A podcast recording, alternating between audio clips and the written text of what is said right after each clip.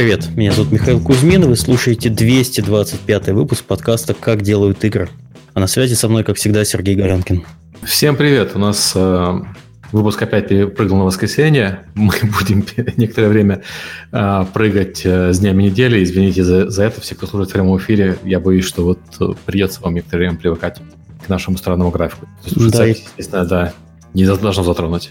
И тайминги у нас, к сожалению, тоже иногда будут прыгать, потому что там на следующий день, на следующей неделе мы собираемся пригласить людей, у которых вообще дикое время. Так что да. такое. Ладно. У нас э, разброс по гостям географически становится все шире и шире, поэтому становится все сложнее и сложнее выбрать э, подходящее для всех время. Но гости все интереснее и интереснее. Это хорошо. Э, напоминаю, что поддержать наш подкаст можно с помощью системы Patreon. Ссылка есть в описании. Спасибо всем тем, кто продолжает это делать на регулярной основе. А, а также подкаст выходит у нас при поддержке нашего генерального спонсора, компании PlayX. PlayX входит в топ-10 разработчиков мобильных игр в мире. Сейчас компания открыта вакансия продюсер. На этой позиции вы будете контролировать процессы разработки, развивать проект э, с точки зрения геймдизайна, а также разрабатывать и оценивать концепции ключевых фичей. Если вы хорошо знаете рынок мобильных free-to-play игр, имеете портфолио выпущенных проектов, заходите на сайт job.playx.com Находите вакансию продюсер и отправляйте свое резюме. Подкаст выходит при поддержке Аподил. Аподил – это платформа для грамотной монетизации мобильных приложений. Аподил помогает разработчикам встраивать рекламу, анализировать эффективность и получать максимум дохода. Через единый SDK Аподил дает доступ к более чем 35 рекламным сетям. Он автоматически подбирает самую выгодную для разработчика рекламу в режиме реального времени, чтобы вы могли полностью сосредоточиться на создании классных игр, а не на их монетизации. А, подкаст также выходит при поддержке Корона. Корона – это кроссплатформенный движок для быстрого создания 2D-игр и приложений. С ним вы сможете легко и быстро создать качественные, создавать качественные игры и приложения для всех самых популярных платформ. В Корона нет скрытых платежей, отчислений и роялти. Независимо от того, как много человек у вас в команде, сколько игр вы выпустили, вам никогда не придется платить за базовый функционал платформы. Корона – это не только движок, но и сильное сообщество. Понятная документация, более 500 тысяч разработчиков и живой форум. Создавай игры вместе с Корона. Это легко, быстро и бесплатно. Подробности на сайте coronalabs.com. А подкаст выходит при поддержке Завод Games. Завод Games – московская студия разработки игр. В компании открыты вакансии художников, геймдизайнеров и игрового аналитика. Подробности на сайте завод.games. Еще раз, завод.games. И подкаст также выходит при поддержке нашего нового спонсора компании Game Insight – а Game Insight — это крупнейший разработчик мобильных игр с офисами по всей Европе, России, а также СНГ и Прибалтике. Game Insight — это лучшие хардкорные игры, сим-тайкуны и хиданы с суммарной аудиторией более 350 миллионов игроков. А также это крутейшая команда R&D, получающая доступ ко всем топовым технологиям и возможностям разработки. Game Insight не стоит на месте и все время пробует себя в новых жанрах. Go пилить крутое. Приходи, а, пиши на namejob собакагамeinsight.com или смотри, что у них есть интересного по хэштегу GoGameInsight. А конференция DevGam снова пройдет в Минске 15-16 ноября. Ожидается 2000 профессионалов игровой индустрии. Спешите до 19 октября включительно подать свою заявку о свою игру на выставку игр DevGam Showcase и самое нестандартное незабываемое шоу Game Roast. Я так понимаю, что это бывший Lynch, а, политкорректный, политкорректный Game Lynch. Участие во всех активностях бесплатное, нужен только билет на конференцию. Программа мероприятия будет анонсирована на следующей неделе.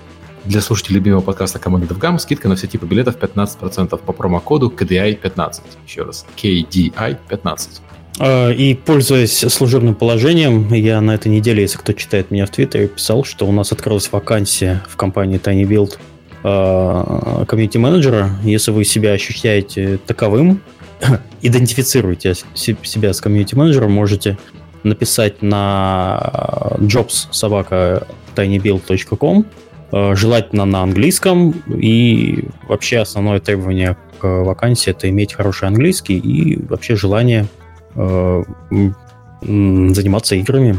Придется поездить немножко, придется поработать с кучей команд, которые у нас есть, с проектами, привести там в порядок нам весь комьюнити-менеджмент и много работать. Работать с Мишей это такая уникальная возможность на самом деле. Э, да, как это? Работа сложная, зато платим мало. Как вам такое? Нет, это неправда. У нас клево.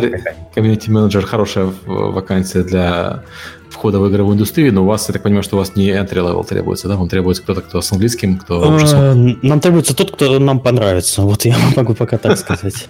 Ну, ос- особых требований нет. Ну, грамотный английский, если нам придет письмо на плохом английском, мы, конечно, его не рассмотрим. Уже сразу же такое себе удовольствие. Ладно, это потому, это потому, что у нас сегодня HR-тема. У нас сегодня... Все, все срочно харим, да. Сергей Волков там сидит, короче, уже карандаш грызет, наверное, от всего, что мы тут нанесли.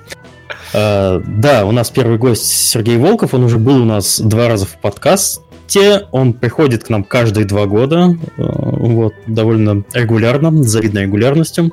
Uh, итак, Сергей Волков, директор по управлению персоналом игровой направления 1С. Всем привет. И Таисия Филимонова, HR из компании Crazy Panda. Да, всем привет. Я думаю, ну, нужно перейти к знакомству, но только с Сергеем Волковым мы немножко знакомы, поэтому, Сергей, давай кратенько про себя и потом подробно про Таисию. Не-не-не, подожди, у нас Подожди, подожди, я не дам Сергею мало говорить. Он у нас был тогда, когда э, ты занимался еще в Spice Recruitments был, да? Да, все правда. Вот, и с тех пор ты ушел в компанию 1С. Э, как ты дошел до жизни такой, расскажи. Ну, как я выбирал работу, я не буду рассказывать. Это было там полтора года назад, условно, я много где был, много с кем общался, много где летал. А, игровой 1С направление выбрал в основном потому, что ПК-разработка, то, что мне ближе как а, игроку и чем мне было интереснее заниматься, собственно, как HR. То есть такое направление более сложное среди там, в Москве особенно среди большого количества крутых мобильных команд делать ПК-шные проекты. И, собственно, меня брали построение HR отдела с нуля, да, которого, собственно, в игровом подразделении не существовало, активный найм только начинался. момент так, моего... Так, подожди, то есть ты хочешь сказать, что в 1С не было никакого HR? Ну, в, игровом 1С, игровой, да. в игровом 1С вообще никогда не было HR. А, то есть, то есть у вас был общий HR э, компании 1С, который выполнял, в частности, задачи по геймдеву, без, да, э, да, с, да, без э, специфики. С начала 90-х годов, э, соответственно, там все, всю историю существования компании, так mm-hmm. построенного дела не было. Соответственно, моего, на момент моего прихода, ну да, там большой 1С мог чем-то помогать, но скорее каждая команда пыталась там что-то делать сама, в меру своих сил, mm-hmm. там публикуя вакансии, форумы, mm-hmm. знакомства. То есть построенного процесса не было, собственно, это меня максимум заинтересовало. И, соответственно, проектов стало больше. А, в данный момент у нас ну, можно разделить, у нас 7 проектов в разработке внутренней. Это я говорю о Москве, если говорить про игровой 1С в целом, чтобы было понимание, да, это есть паблишинг, который там похож чем-то на Tiny Build. А, по сути, да, мы там а, подразделение не, не очень крупное. Да, да, в, по сути, там мы издаем разного формата инди, чем в частности Витя Зуев занимается.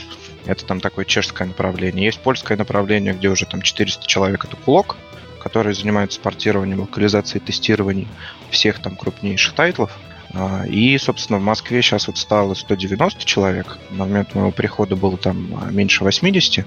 А, в данный момент в разработке из того, что там известно и анонсировано, там, это продолжается разработка L2 по-прежнему, в том числе там с VR. Это разработка Калибра, сотрудничество с Wargaming, но разработка на нашей стороне находится. Это разработка, мы строим там мобильное направление с нуля. У нас есть космические рейнджеры наследия вышли и, собственно, команда пополняется и там стартуют разработки, возможно, даже сразу парочки новых проектов такими мик- микрокомандами.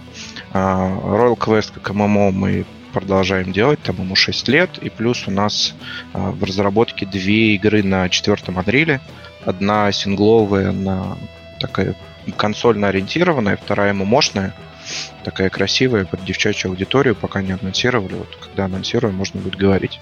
Ну и также здесь же у меня находится в Москве часть вот как раз кулок, который локализацией э, консольных ПКшных игр занимаются, тоже там 30-35 человек находится. А еще раз, а как название? Q-Log? Q-Log, да. Если ага, погуглишь, окей. там есть всякие истории, они там делали. Из последнего целиком они делали полный вот этот ремастер Dark Souls первый, да, вот целиком а, переделывали, там, портировали, я помню из истории Mortal Kombat последний X, который выходил ужасный, потом поляки переделывали уже наш, стало хорошо. Что-то они делали для Хитмана, но так как там такая информация вся закрытая, тут можно только по пресс-релизам смотреть, то, что на сайте у них есть, тем вот можно похвастаться. Угу. Но там свой HR, собственно, существует, я там немножко с ними общаюсь, но у них там как, свое, свое как дело, человек, справляются. Как человек заинтересованный, когда у вас калибр выйдет, блин, наконец? калибр в Альфе уже. Ты можешь я играть. знаю, я знаю, что он в Альфе. Я не хочу играть в Альфе, я хочу играть, когда выйдет, потому что это мультиплеерный шутер. Ты знаешь, кто играет в Альфу? Разработчики играют, да, и заинтересованные игроки. В Альфу играют задроты. Э, скажем так, высокоскилловые игроки. Перефразирую. Нет, я хочу мясо. Мы старенькие, да, мы хотим немножечко так пострелять. Да, не скажу. По нубасикам. Не скажу, не скажу, когда выйдет. Ребята делают, команда там в текущем состоянии, там плюс-минус все вакансии у них закрыты, делают, альфа идут. Зависит от каких-то историй, как решим, что пора выходить там в какую-то. Все равно будет там закрытая бета, еще какая. Проект, проект надо, надо делать. Пока не готов. В общем, жизнь и бьет ключом. Да, проектов много, все там находятся в какой-то определенной стадии. Ага. Ну вот. Окей, это, хорошо. Это последние да. там 14 месяцев моей работы. Окей, ну к тому, как ты вырастил компанию по количеству людей в два раза, мы еще вернемся. Давайте с Таисией познакомимся. Таисия. Да, отлично. да, я здесь. Меня еще раз зовут Таисия. Я HR компании Crazy Panda. Я так понимаю, что Crazy Panda никогда в подкастах не участвовала, так что я немножко да. про компанию расскажу тоже, mm-hmm. пожалуй. Uh, Crazy Panda занимается мобильными и социальными играми. Там два наших первых проекта — это World Poker Club и социальная ферма Запорожья, соответственно, мужскую и женскую аудиторию. И последние проекты, которые у нас э, были зарелижены в этом году на мир, это Pirate Tales и Stellar Rage, это оба обе игры мобильной стратегии. Соответственно, сейчас у нас находятся также две мобильные игры в разработке. Я пришла в компанию чуть больше года назад, там, год и несколько месяцев, и до меня в компании был только HR-директор, и она собрала команду, я вот была первым человеком в этой команде.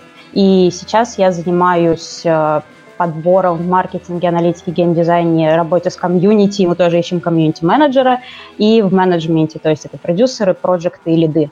Соответственно, все кандидаты от джунов до классных людей проходят через меня по этим направлениям, и я же помогаю им с адаптацией, общаюсь с ними по мере их внедрения в компанию, общаюсь с их руководителями, помогаю решать проблемы, обратная связь, это вот все мне очень близко, это то, чем я занимаюсь чуть ли не каждый день. Ну и, соответственно, мне же сейчас часть внешнего бренда, участие в мероприятиях, подготовка спикеров для конференций, так что обратная связь как бы со всех сторон, и кандидаты, и коллеги, и рынок, и заказчики, в общем, все-все-все. А до этого чем ты занималась, до Crazy Panda? Работала со мной, я тебе про секрет расскажу. Да, с Сережей работала полтора года. О, и, и сейчас ты над ним, наверное, смеяться будет. Ты мне ничего не сделаешь. Кумовство в подкасте. Во-первых, я в другом городе. Да вы там все в других странах. Это хотя бы в Москве. Хотя бы. Ладно, молодцы, хорошо. Э, есть что еще добавить? Я тут шутка тебя перебил. Э, ты работала с Сергеем. Сколько вы? Э, сколько ты вообще HR от, относительно геймдева занимаешься? Ну, относительно геймдева это вот чуть больше года с Сергеем, чуть больше года в панде, ну, два с половиной-три года в okay. геймдеве, и до этого еще полтора года рекрутером в агентствах. Угу. Окей, все понятно.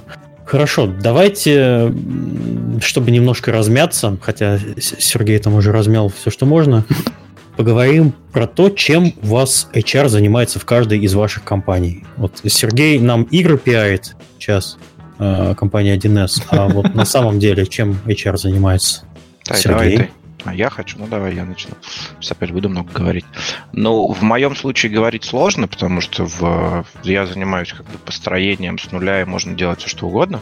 Что делать не запрещают, а пока чего-то запре- запретительного со мной не происходило. Mm-hmm. То есть, в частности, я там э, органи- занимаюсь организацией похода наших спикеров на конференции, чего, по идее, не является там прямой чарской функцией, да, ну там тот же DevGam, тот же вот ближайший там CG-ивент, еще какие-то конференции приходят через меня, потому что меня знают, а мою команду не очень знают. Mm-hmm. Я больше их часть подбирал и со всеми там постоянно общаюсь, мне проще там посоветовать, кто хорошо сможет выступить на какую тему, кто, кого стоит к этому делу готовить, а у кого совсем там нет предрасположенности.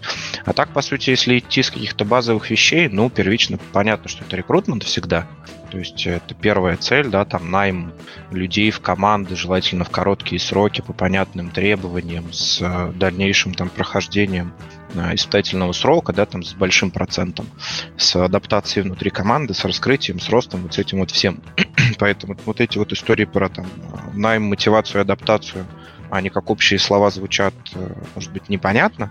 Везде как-то принято по-разному к этому делу относиться. Где-то там HR отстраненно, где-то... Но зависит, опять-таки, от объема людей. Если взять большую там корпорацию, с кем я работал, типа Wargaming, понятно, что там рекрутеры отдельно или Playrix. Рекрутеры отдельно, внутренние HR отдельно, служба логистики, там перевоза людей из городов и других стран отдельно. У меня, так как этого пока нет, то мы все делаем целиком. И по mm-hmm. моему принципу, как бы я работаю там чуть сверху, да, введение вакансий, как внутренняя коммуникация с внутренним заказчиком, введение целиком кандидата, вывод его на работу, это все на конкретном моем там менеджере. Я пришел сразу с двумя, потом вот по ходу нанял третьего, что о чем была тоже достаточно забавная история, как мы его нанимали. И, собственно, потом ведение этого человека, оно привязано намертво вот к этому нанявшему ему менеджеру. То есть вот адаптация по ходу испытательного срока, мотивация, его ассессменты в целях там, его роста, тренингов, обучения, походной конференции, повышения зарплаты, внутренних конфликтов, опять-таки, там еще каких-то внутри команды или еще там между руководителем и его подчиненным. Это все плюс-минус на на нанимающем менеджере оно и находится, он вот этого человека mm-hmm. знает, все про него помнит, работает достаточно неплохо. Начинает забоить вот уже сейчас, потому что людей много, мы там наняли, получается, там больше ста человек, и тяжело, и тяжело девочкам становится. В каких-то моментах я, конечно, помогаю, работаю, вмешиваюсь сам, но mm-hmm. по факту ну, надо, конечно, объем команды наращивать. Ну, не знаю, как там, с системными администраторами какой-то X объем компьютеров э, в офисе становится уже критичным, скажем так. Для, Надеюсь, тебя слушает твое руководство. Хорошо. Вопрос со стороны, а чем занимаются все эти HR? Как-то. Я просто примерно как системный администратор, работа HR, она э, не видна, пока что не сломается. Поэтому можешь пояснить, что они делают? Ну, первично на входе, тебе говорю, проще всего оценивать рекрутмент. Вот mm-hmm. у тебя рекрутмент есть, у тебя есть план найма, у тебя есть какой-то объем вакансий, который человек закрывает. В, там, mm-hmm. в моем случае каждый рекрутер в месяц закрывает там несколько вакансий, 2, 3, 4, 5, в зависимости от сложившейся. Обычно это такой на, натекающий валом. И потом идет, собственно, как только человек вышел уже, да, по нему какая-то работа, вывести его на работу, перевести его из другого города, оформить его пропуска, чтобы у него все везде работало.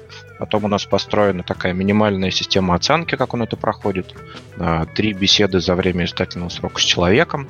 По итогам испытательного срока мы делаем такую оценочку, там, мини, иногда не мини, 360 градусов оценку, и ему этот фидбэк выдается. Если по ходу прохождения есть проблемы либо у сотрудника, либо у его коллег, либо у его там а, непосредственного руководителя или там наставника, то, собственно, пытается доноситься фидбэк ему сразу, чтобы человек имел возможность его исправить. Поэтому людей, не прошедших испытательный срок, я насчитал, по-моему, трех за собственно, за вот эти 14 месяцев, если я никого не забыл. Но это как бы из более чем 100 человек, то есть, по сути, там 2-3% людей всего не проходят. И, ну, важна по метрикам, важна, конечно, срок закрытия, чтобы вакансии там не висели больше там одного-двух месяцев, иначе они становятся критическими. Угу. Вот это все можно померить, оценить. Какие-то дополнительные активности, я не знаю, там организовать, как команда играет в волейбол. Понятно, что ее не померишь, люди веселятся я там могу организовать приход каких-то спикеров в команде, да, там кто-то что-то придет, расскажет вечером какого-нибудь буднего дня посидит, как дополнительная история. Но это уже скорее по мелочи, менее важно. Окей, okay, спасибо. А, Таисия? Да, на самом деле Сергей рассказал, э, в принципе, большую часть того, чем я тоже занимаюсь, потому что это тоже рекрутмент, адаптация потом вышедшего человека, он тоже довольно плотно привязывается к тому человеку, от которого он пришел в компанию, первый контакт, э, доверие, вот это вот все. Ну и, соответственно, работа с нанимающими менеджерами тоже на моей стороне. А, могу добавить, что вот про внешние мероприятия я помогаю с организацией мерча, с организацией стенда. Там, например, на White Night у нас будет лаунж-зона. Мы с ивент-менеджером прорабатывали, какой посыл мы закладываем в эту лаунж-зону. Например, вот мы как HR. Э, соответственно, это отдельный кусок. И плюс еще у нас э, есть работа с джунами, и мы выступаем на геймдее от Scream School, например, или День карьеры Geekbrains, и, соответственно, туда прихожу я, туда приходят мои коллеги, кто-то из наших разработчиков, тем лидов, ну и мы занимаемся коммуникацией с организаторами, мы занимаемся частью выступления, лекции, ответы на вопросы, оценка резюме офлайн прямо при тебе здесь и сейчас.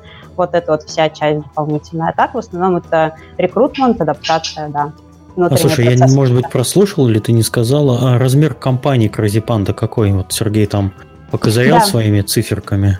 Ну, тут я тоже могу немножко покозырять, потому что когда я приходила в компанию, там было порядка 110 человек, и только человек 70, наверное, было в офисе в Москве. Сейчас mm-hmm. у нас э, больше 200 человек, и в офисе уже где-то 110 человек. Соответственно, мы тоже выросли, у нас э, стала большая часть команды удаленная, то есть раньше это было там процентов 30, сейчас это почти 50% компании, так что угу. мы выстроили, ну, это тоже была часть там, моей работы и нашей команды HR, выстраивание процессов, э, выстраивание ассессментов, оценок, вообще коммуникация с вот этими удаленными сотрудниками, научению лидов работать с такими сотрудниками, например. Слушайте, у вас в Москве все компании резиновые? Да ужас. Кошмар какой-то, я, меня, меня это пугает. У нас, ну, то есть везде, где я работал, э, э, рост команды, он был, ну, я бы сказал, не такой э, стремительный, потому что, ну, мне кажется, что это возникают довольно часто дикие проблемы, текучка, непонятно, кто что делает, там такое.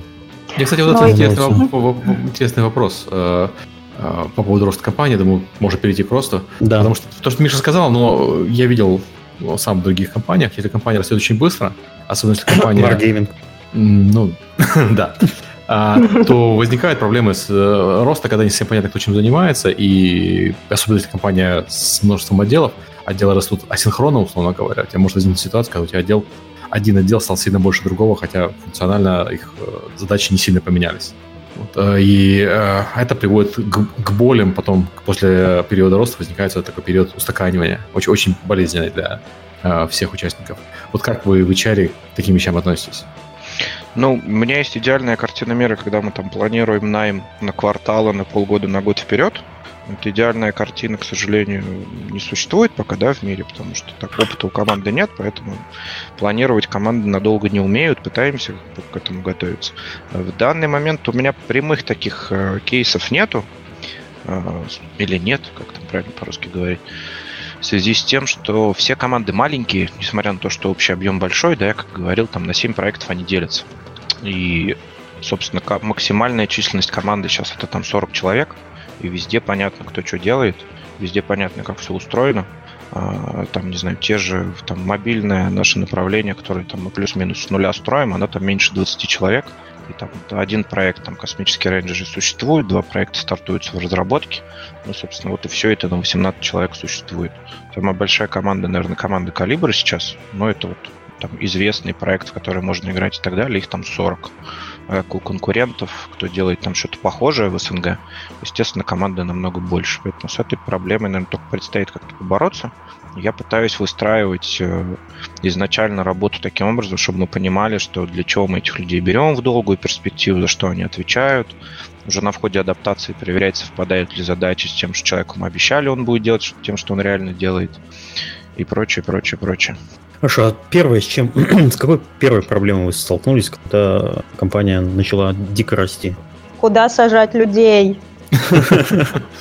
Хорошо, вот э, я понимаю эту проблему, когда э, ну, очень часто геймдев компания не начинает, вот моя первая компания, в которой начинал работать Herocraft, я пришел, когда мы сидели на шестом этаже в трехкомнатной квартире со всеми удовольствиями, потом переехали в один бизнес-центр, у нас там были проблемы, потом переехали во второй, и каждый раз, в принципе, увеличение количества команд, оно, э, проблема увеличения роста команды, оно э, решалось э, изгнанием соседей и перекупом э, их площадей.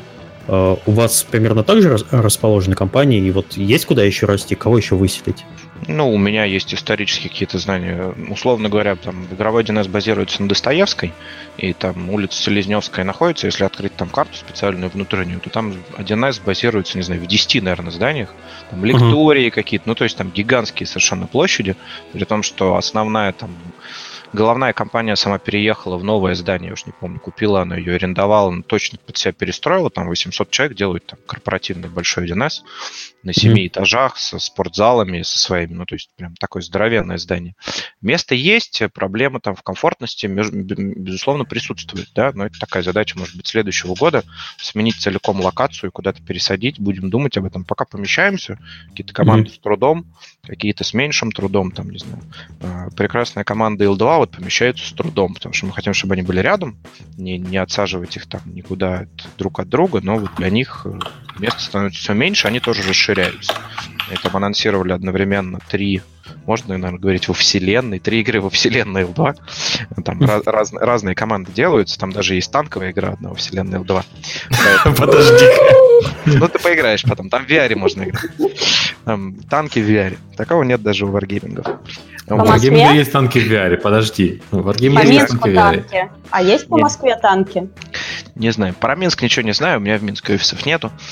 Поэтому, собственно, да, собственно, команда есть, она там в офисе это 20 человек. Это единственное там, по сути, в проект, который с большим количеством удаленщиков работает там исторически.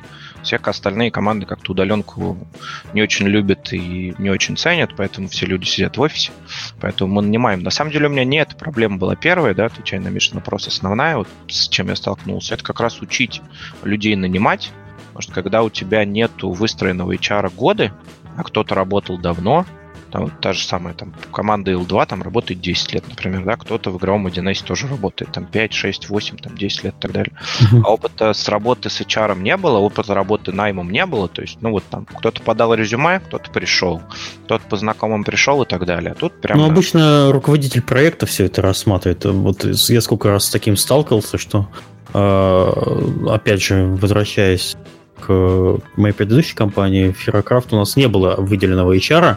И, кстати, у нас, наверное, в Tiny Build тоже сейчас нету никакого выделенного HR, потому что вот я тоже такой фиг, фигней занимаюсь. Tiny вот. Build у тебя и... маленький просто по, по объему. Что? Да, ну, по названию. Ну, на да. самом деле, вы Tiny Build уже до того размера, когда вам первый HR, в принципе, нужен.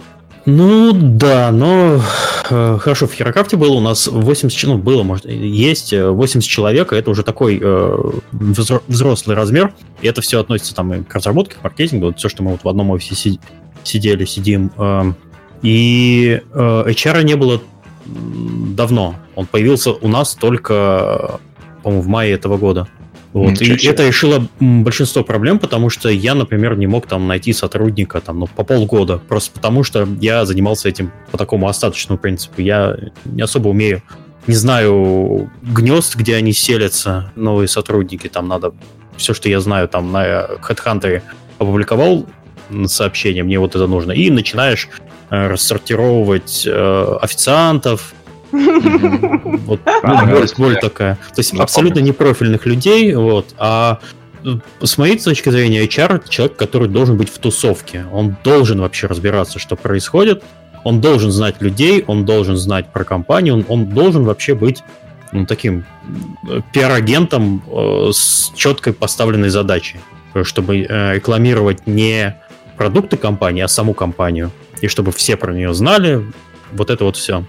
Ну, это ты, про, ты про подходы, как правильно рекрутмент да. строить. Можно по-разному строить. Но это да, один, один из вариантов такой вполне себе работающий, да. Угу. То есть так. ты вот, я, я знаю, что я так немножко отвлекся, ты столкнулся с проблемой того, что сложно было процессы еще выстроить. Ну, когда их нет, да, кто-то был там готов к, там, к моему и к нашему приходу. Ты просто представь, я же пришел сразу с двумя рекрутерами.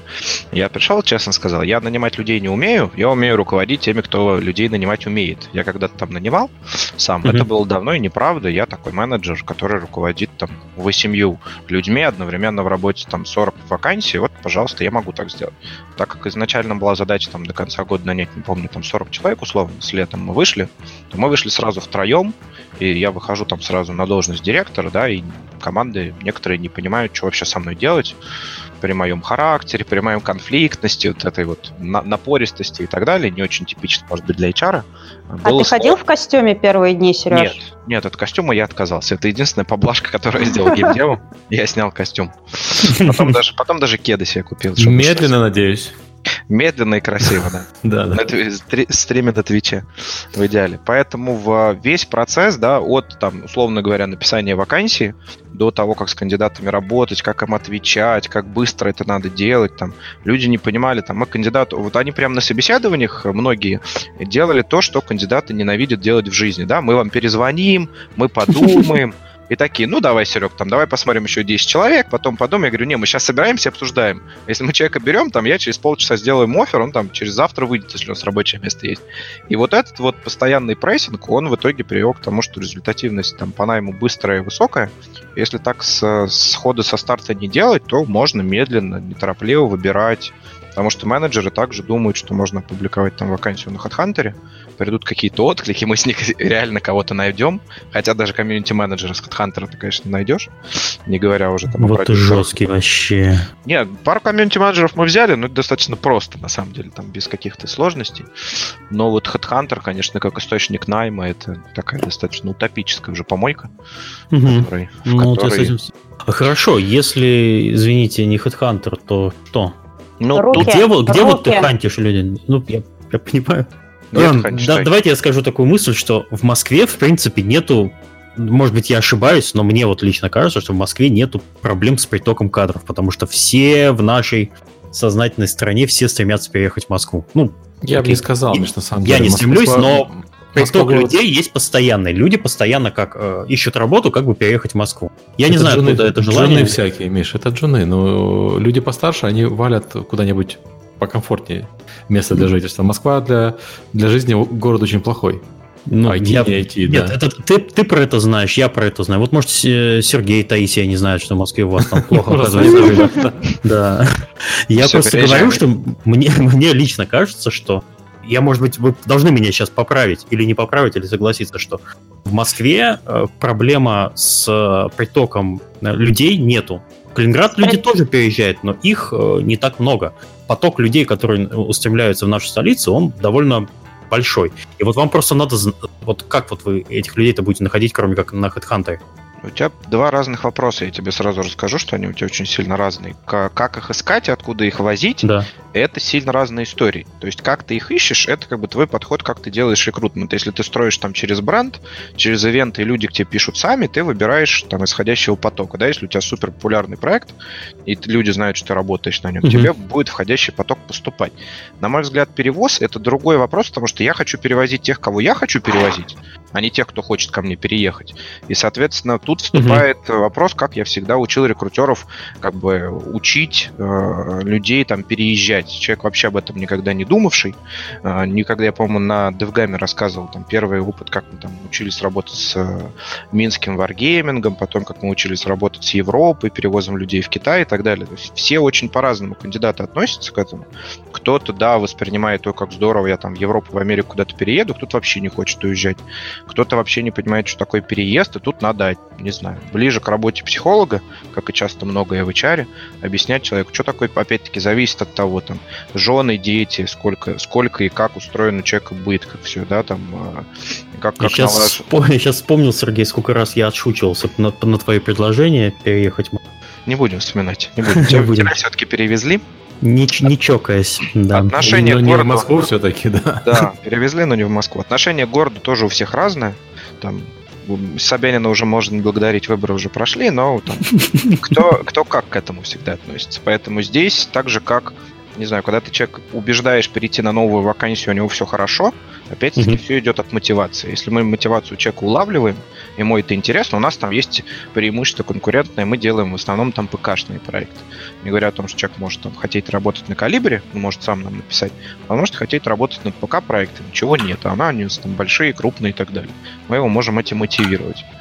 А, соответственно, дальше уже вести переговоры из какого бы там экзотического города он не был. Да, он может выбирать между нами, там, Польшей, которая рядом с нами, или вообще куда-то подальше.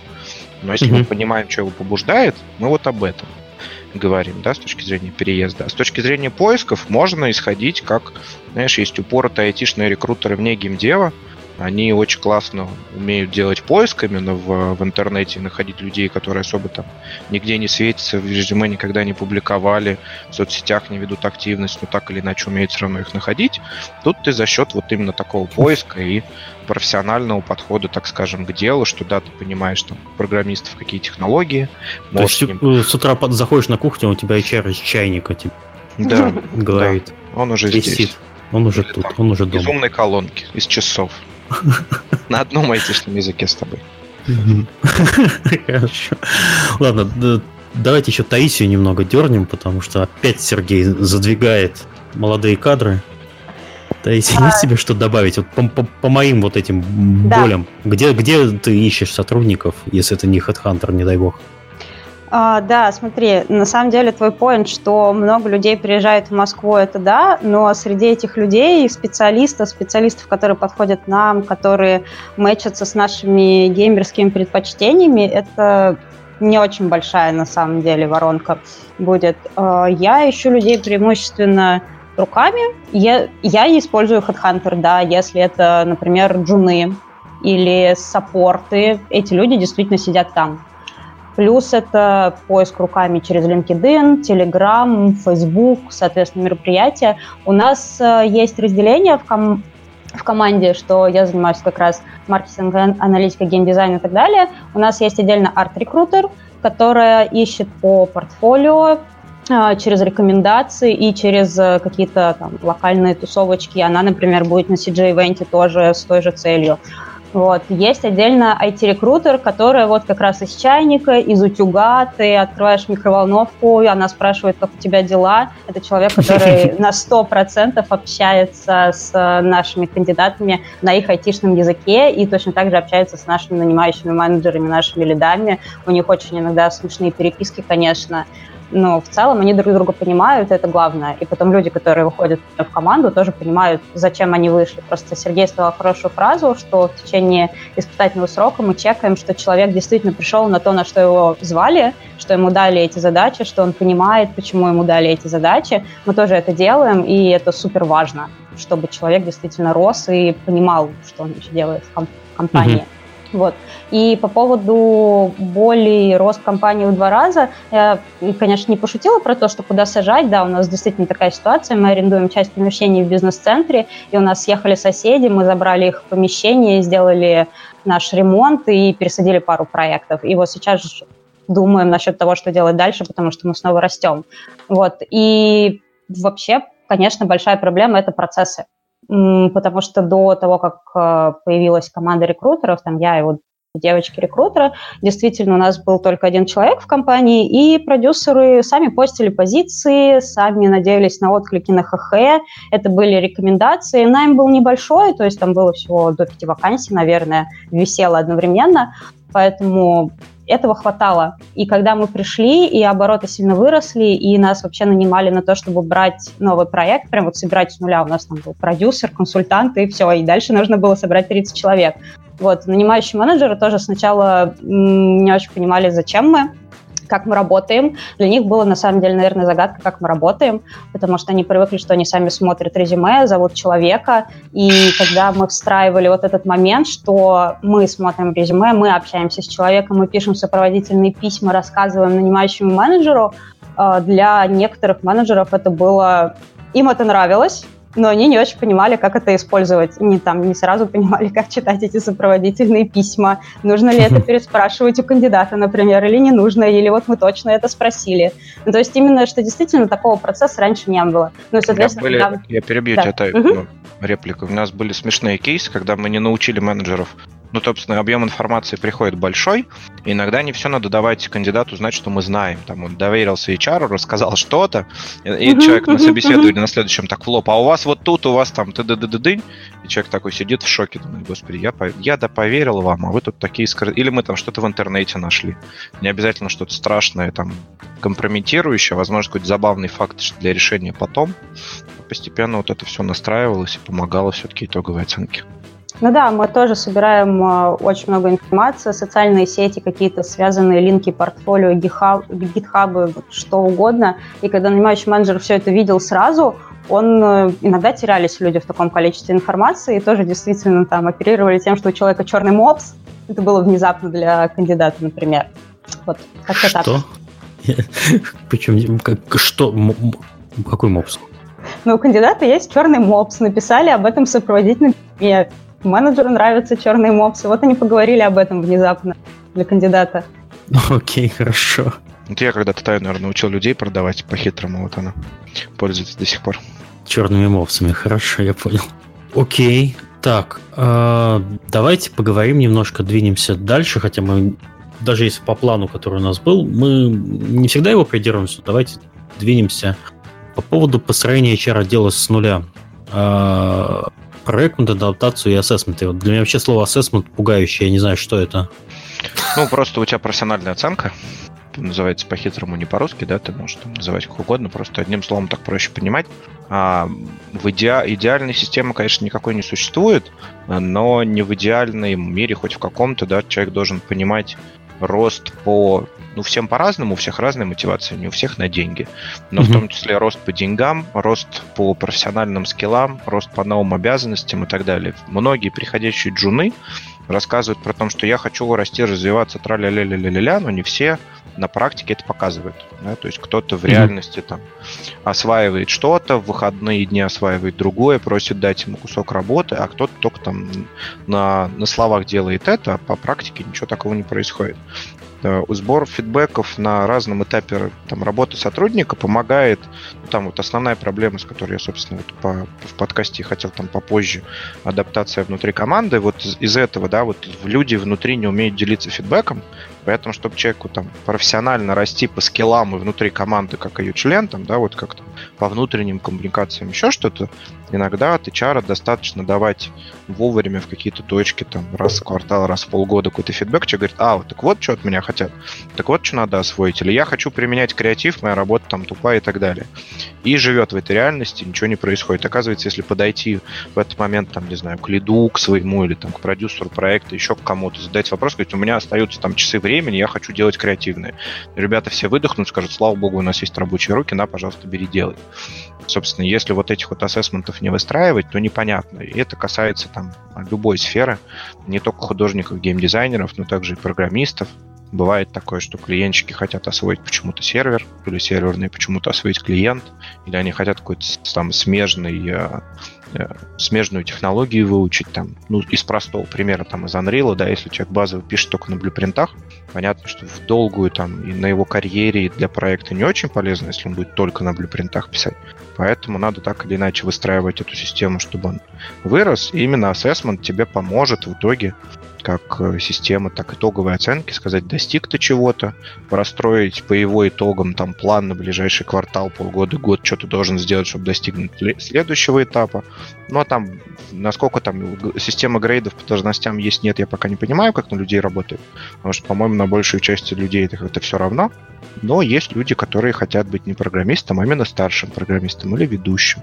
Или еще какие-то должности придумывают, которых не существует даже в Гугле большую часть людей как-то вот без разницы до этой истории. Угу. Окей, Таисия? А, я даже немножко потерялась, на какой вопрос стоит ответить. Просто Сергей очень многих вещей коснулся сейчас. Я пытаюсь понять, там был изначальный вопрос? Мы начали э, тему построения чародела с нуля. Mm, окей, ну тут я просто могу скорее как э, человек... Ну, скорее всего... С единицы начни, давай с единицы, не с нуля. С нуля у нас Сергей начинает. Программист начинает. Нет, в том смысле, что вот э, не, не то, чтобы как у, как у вас даже это все происходит, а вот представьте себе, э, у нас очень много слушает людей, даже вот в моей компании нет HR-отдела, э, например. Вот с чего бы начать? Куда, куда пойти, кому стучаться, что вкусное, что невкусное, куда лезть не стоит, свой личный опыт из этого процесса? Ну, я была вторым HR в компании, после меня появилось mm-hmm. еще несколько. И в целом первое, с чем нужно определиться, это зачем вам HR. Ну, то есть прям вот действительно, то есть если он нужен, чтобы нанимать одного человека в команду в течение полугода, вам отлично подойдет фрилансер, э, может быть, еще кто-то. Э, как бы еще очень часто путают HR и кадровик, ну, как бы mm-hmm. это должно быть либо на аутсорсе, либо это должен быть отдельный человек, иногда это связано с бухгалтерией, в общем, у всех по-разному. Но в а, целом... Подожди, mm-hmm. вот а распутают HR кадровик, это вот ты понимаешь, в чем разница? Я вот не совсем понимаю. А, кадровик, я имею в виду, что это человек, который занимается именно кадровым делопроизводством. Это оформление трудовых, больничные отпуска а, и в большей степени, да, бумага. И так как мы белые, у нас прям есть целый отдельный отдел, который занимается этим, там бухгалтерия, кадровое делопроизводство, вот это вот Ну, все. обычно, да, бухгалтер вот этими вопросами приема на работу, за забором трудовой книжки, подписание трудового договора. Это вот обычно ложится на бухгалтера чаще всего. Вот, ну и, соответственно... большая Если хочется HR, нужно понять вообще, зачем тебе HR, потому что там есть какие-то crazy ситуации, когда HR соединяют с офис-менеджером, например, или там продюсеры сами ищут себе людей, не отвечают половине кандидатов, потом кандидаты расстраиваются через год пишут гадости, ну, то есть всякое бывает. Поэтому, как бы, когда у нас отличный кейс, у меня был и есть начальница, которая собрала нас э, очень разных по типажам людей, и, соответственно, мы начинали действительно не с нуля, мы начинали с единицы, с одного человека. И наш успех в том, что у нас э, зона ответственности разная. То есть девочки mm-hmm. там IT, арт, у меня все остальные позиции. И, соответственно, у нас разделены, например, какие-то дополнительные вещи, там, ведение инстаграм-канала, участие в мероприятиях, участие там в разных мероприятиях, да, артовых, айтишных, геймдевных. Вот. И это успех на самом деле, то, что у нас на самом деле нет конкуренции между нами у нас есть слаженная работа, действительно. Угу.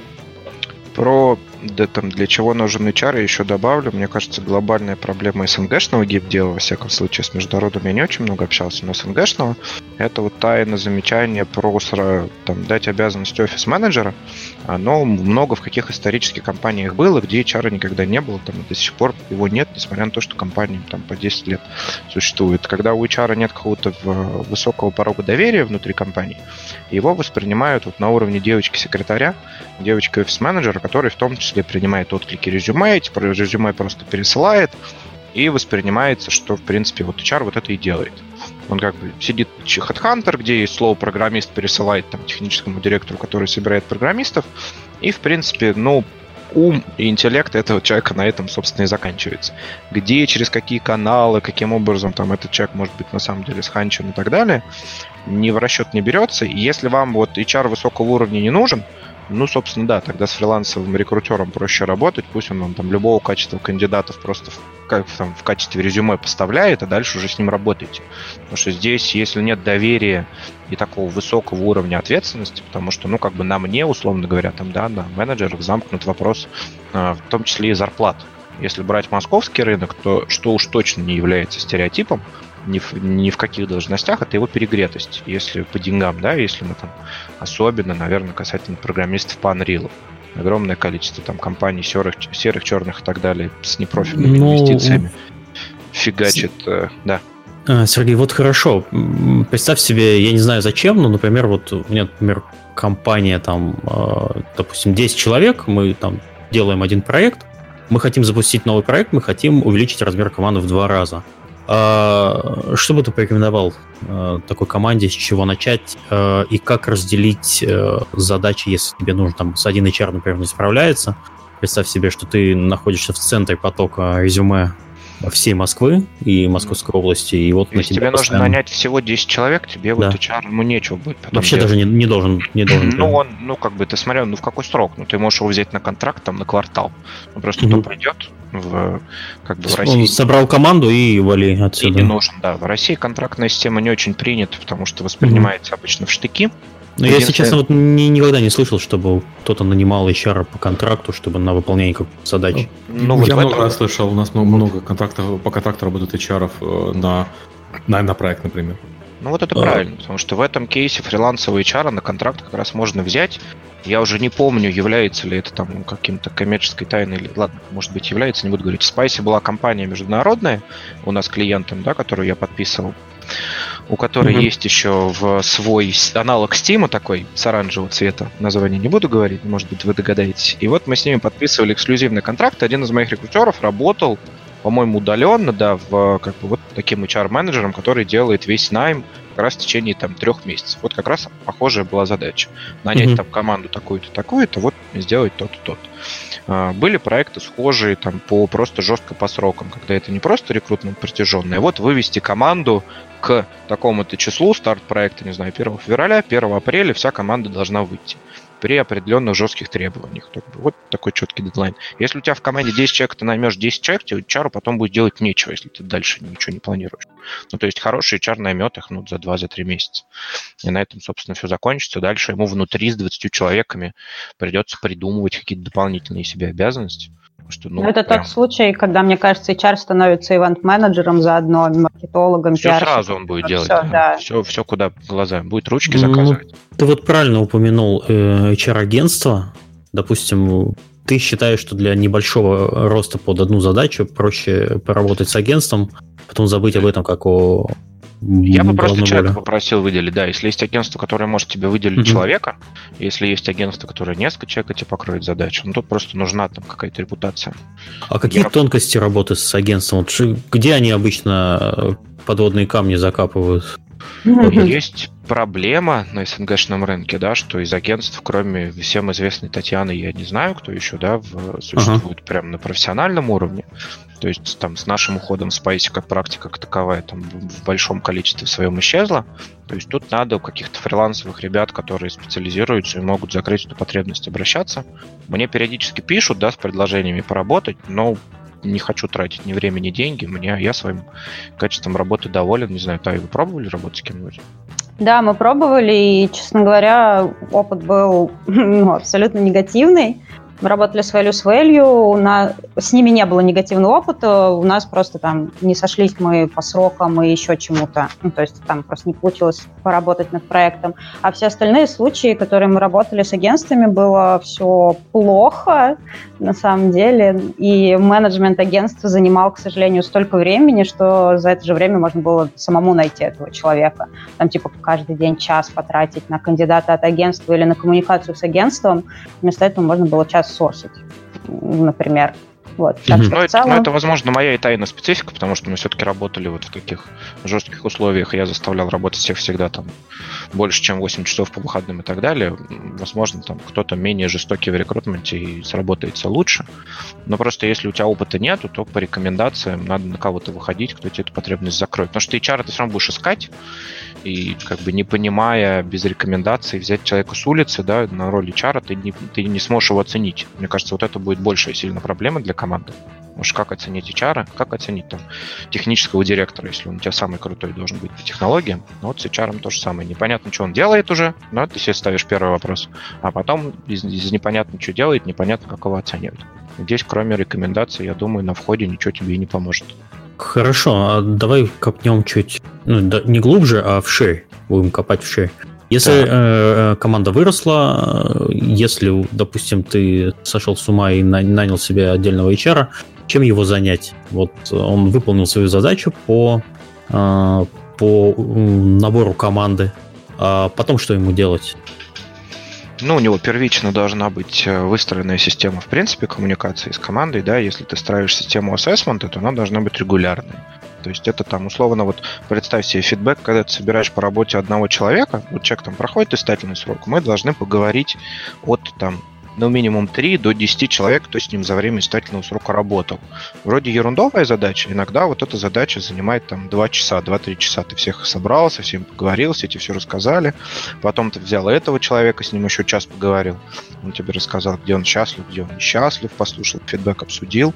То есть вот и как бы вот если у тебя так, таких задач на день-две, то ты за там один рабочий день можешь сделать там двух таких человек. Если у тебя там их много, несмотря на то, что ты вроде их набрал уже, но вот испытательный срок прошел, там, это первый этап. Потом, там, спустя там полгода, 9 месяцев, человек там, просит повышение зарплаты. У тебя второй там момент оценки, ты уже как-то по-другому там придумываешь, как ты их оценишь.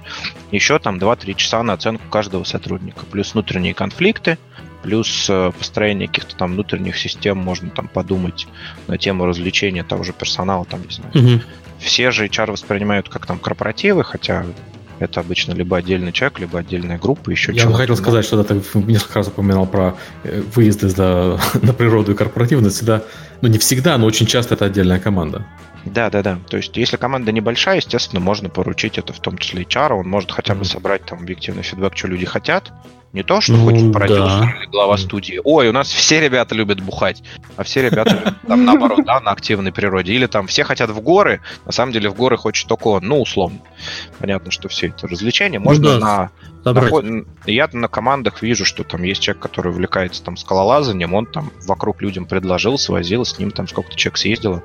Ходе у нас, фидбэка, кстати, этим занимается ивент-команда, потому что у нас есть команда, которая делает ивенты, и для них это, для них это просто проще организовать, чем для HR, потому что у них да. есть подрядчики, по всем этим вещам и так далее. Ну, вот, кстати, да, ты, Сергей, сказал по поводу того, что сбора фидбэка, допустим, тот же банальный корпоратив или там какая-нибудь летняя пьянка. Вот у нас когда HR в HeroCraft появился, э, В том числе он решал вот эти задачи. Это собрать фидбэк, точнее, сделать несколько предложений. Ребята, вот у нас какой-то там ивент, посвященный, не, неважно чему, там, день рождения э, собаки генерального директора, давайте э, куда-нибудь съездим. И вот Это там сюда, ивент. сюда, сюда, сюда, да. Э, собирается через тот же банальный Google Docs э, фидбэк, и понятно, кто что хочет. И ну, вот смотри, например, про Google Docs я тебе могу рассказать, как я пробовал в разных командах собирать, да, и там в предыдущих mm-hmm. своих опытах и так далее. Например, проводишь тренинг, внутренними силами, внешне какого-то человека привлекаешь, еще и так далее. И формат сбора обратной связи очень влияет результат того, что ты получишь. Вот когда ты делаешь метод 360 лично с каждым разговариваешь, ты как бы по тону понимаешь, куда человека выводить. И ты же уже умеешь собеседование проводить, да, там, и ты понимаешь, куда там надавить, что расспросить, а не идешь просто только по банальным вопросам. Ага, то есть предлагаешь завалить собеседование на корпоратив, Всегда да? так делают, ты же знаешь, я всегда так делаю. Когда ты собираешь фидбэк там по... Ну, корпоратив проще, ты можешь дать там 5 вариантов, человек выберет, и там структурировать, потом еще раз запросить и выбрать уже. Я имею в виду именно это более, более подходит к тренингу. Если ты дашь просто ответ понравилось, не понравилось, полезно, не полезно, это будет такой какой-то некий общий, по, средний по больнице. А можно иногда из более там точечных вопросов и там бесед условно с лидерами мнений понять, что на самом деле тренинг полезный, но говно и спикера мы больше не зовем. Или наоборот, там вот мы высказались так как-то средненько, но если бы он поговорил вот об этом бы, мы сделали бы акцент вот на это, было бы вообще офигенно, и вот для конкретной вот этой команды полезно, а если вот этим позвать вот того в качестве тренера, это вообще просто супер. Ну и как бы вот два варианта в реакции на это может происходить. Окей. Таисия, тебе есть что добавить по поводу этого безумия? Как вы на корпоративы ездите? Мы ездим дружно несколькими автобусами. У нас есть счастье, у нас есть ивент-менеджер, который организовывает это все. Mm-hmm. Конечно, ей помогает э, моя начальница, мы немножечко помогаем, но по минимуму в целом у нас это все держится действительно на ивент-менеджере. Ранее, когда в компании был один HR, один офис-менеджер, то да, конечно, это были функции, которые тоже падали на HR, потому что это тимбилдинг, команда образования, вот это вот все, это тоже приписывалось HR, в принципе, там, внутренние коммуникации, да. В целом mm-hmm. в этом есть доля правды, но обычно объемы не позволяют HR это делать. Это действительно нужен отдельный человек, отдельный ивент-менеджер, у которого голова болит только об этом, и который может за три месяца готовиться к конференции, например, начинать там вовремя заказывать ручки, действительно. Это бывает сложно, особенно когда их нужно куда-то доставить в другой город, там поехал логотип, ну, в общем, это вот, вот все. Так что у нас есть ивент-менеджер, мы очень счастливы этому. Хорошо, давайте немножко двинемся чуть дальше. А, что делают? Вот человек э, обычно принимается сначала, ну, в зависимости от его уровня. Допустим, мы берем на Джон, на middle позицию. Обычно у него всегда есть испытательный срок. А как он проходит, кто за этим следит? Э, бывает ли так, что человека потеряли, он такой раз такой, и на испытательном сроке там вечность проходит, или есть какие-то общие правила у вас в компаниях? Ну, в законодательстве, да, в российском есть правило, что три месяца, так как мы стоим, представляем mm-hmm. белые компании, да, то мы тут как бы изгаляться никак не можем. Вне зависимости от того гражданства, должности, уровня и так далее, если он три месяца у тебя отработал, то он испытательный срок прошел. Если ты mm-hmm. не собрал обратную связь, там с ним не поговорил, не внес какие-то корректировки, то все, он уже у тебя полноценный сотрудник. А, то есть если не отсвечивать минимум три месяца, то он нормас. Ну, сложно. У нас есть таблички, которые мы ведем Ага. Тяжело не отсвечивать. Такая же в большой команде, да. Если, я думаю, на одном проекте будет по 200, по 300, по 500 человек, там, наверное, можно где-то затеряться и тихонечко себе там что-то модель. зарплату. Окей. Пока никто не заметит. Но, собственно, вот э, первично есть разные опыты, да, разного уровня. Люди, выходящие, сталкиваются с тем, что во-первых, нет загрузки, на которую их брали, да, вот так бац, ну, это mm-hmm. может быть какой-то такой э, стечение обстоятельств, что там вот нанимающий менеджер не знаю, в отпуск ушел, заболел. А человек вышел, вроде технику купили и ну как-то не, не стали переносить его выход, решили, что кто-то другой займется.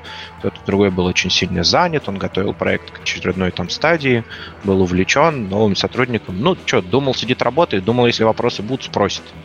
Ну вот как-то не спросил. Поэтому мы вот по итогам недели разговариваем первично, да, если человек в восторге от всего, от того, как его кормят, поют, разговаривают, что он делает, сравниваем с тем, что мы же ему писали в офере, о чем с ним договаривались по обязанностям, то mm-hmm. все хорошо. Ну, то есть система таких тревожных звоночков работает там через неделю, через полтора месяца и там ближе к завершению испытательного срока за недельку до.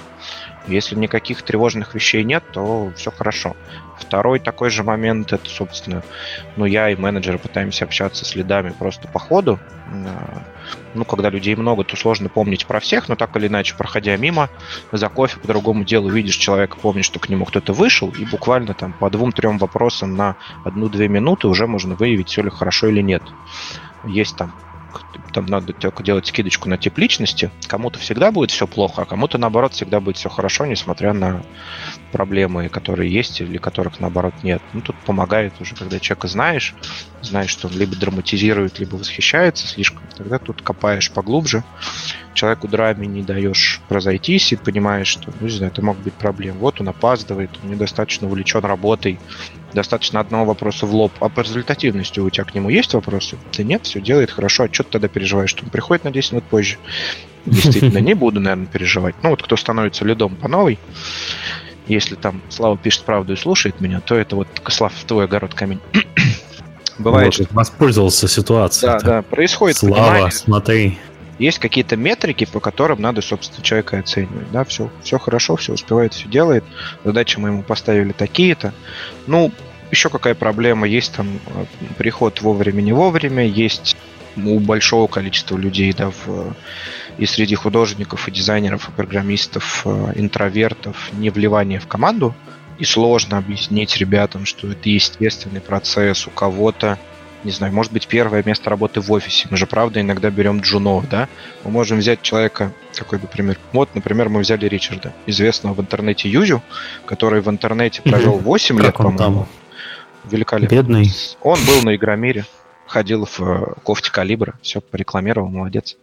А, человек вышел в первый раз работать в офис. И мы как бы выбирали между людьми с опытом, людьми откликнувшимися, и он сделал лучше всех тестовые задания. Хотя, казалось бы, да, вот опыта не имея, какие-то навыки человек себе наработал. Он столкнулся с тем, что вот человек первый раз в офисе, ему там не все понятно, он не привык к командной работе. Э, да. Люди, люди первично не знали, как он себя будет вести, потому что как он сейчас себя прекрасно ведет на стримах, не знаю, может быть, это секрет для кого-то, к жизни он, к счастью, не такой. То есть он, он очень, очень эпатажный в интернете. Я думаю, команда Калибра сошла бы с ума, если бы он так бы себя вел в рабочее время. Нет, он совершенно другой, спокойный, какой-то такой образ. Сейчас ну да, при личном общении он э, довольно вежливый, э, очень, да, скромный, очень вежливый. Э, не, не как там, ну как ты правильно сказал, если его образ на его YouTube роликах он один, а вот в жизни он совершенно другой. Очень приятный молодой человек. Сейчас вот будем готовить его девгамовский доклад надо будет придумать ему какой-то другой образ еще. У него для... будет доклад на Девгаме? Конечно, конечно. Для публичного. Единственный от нас в этот раз.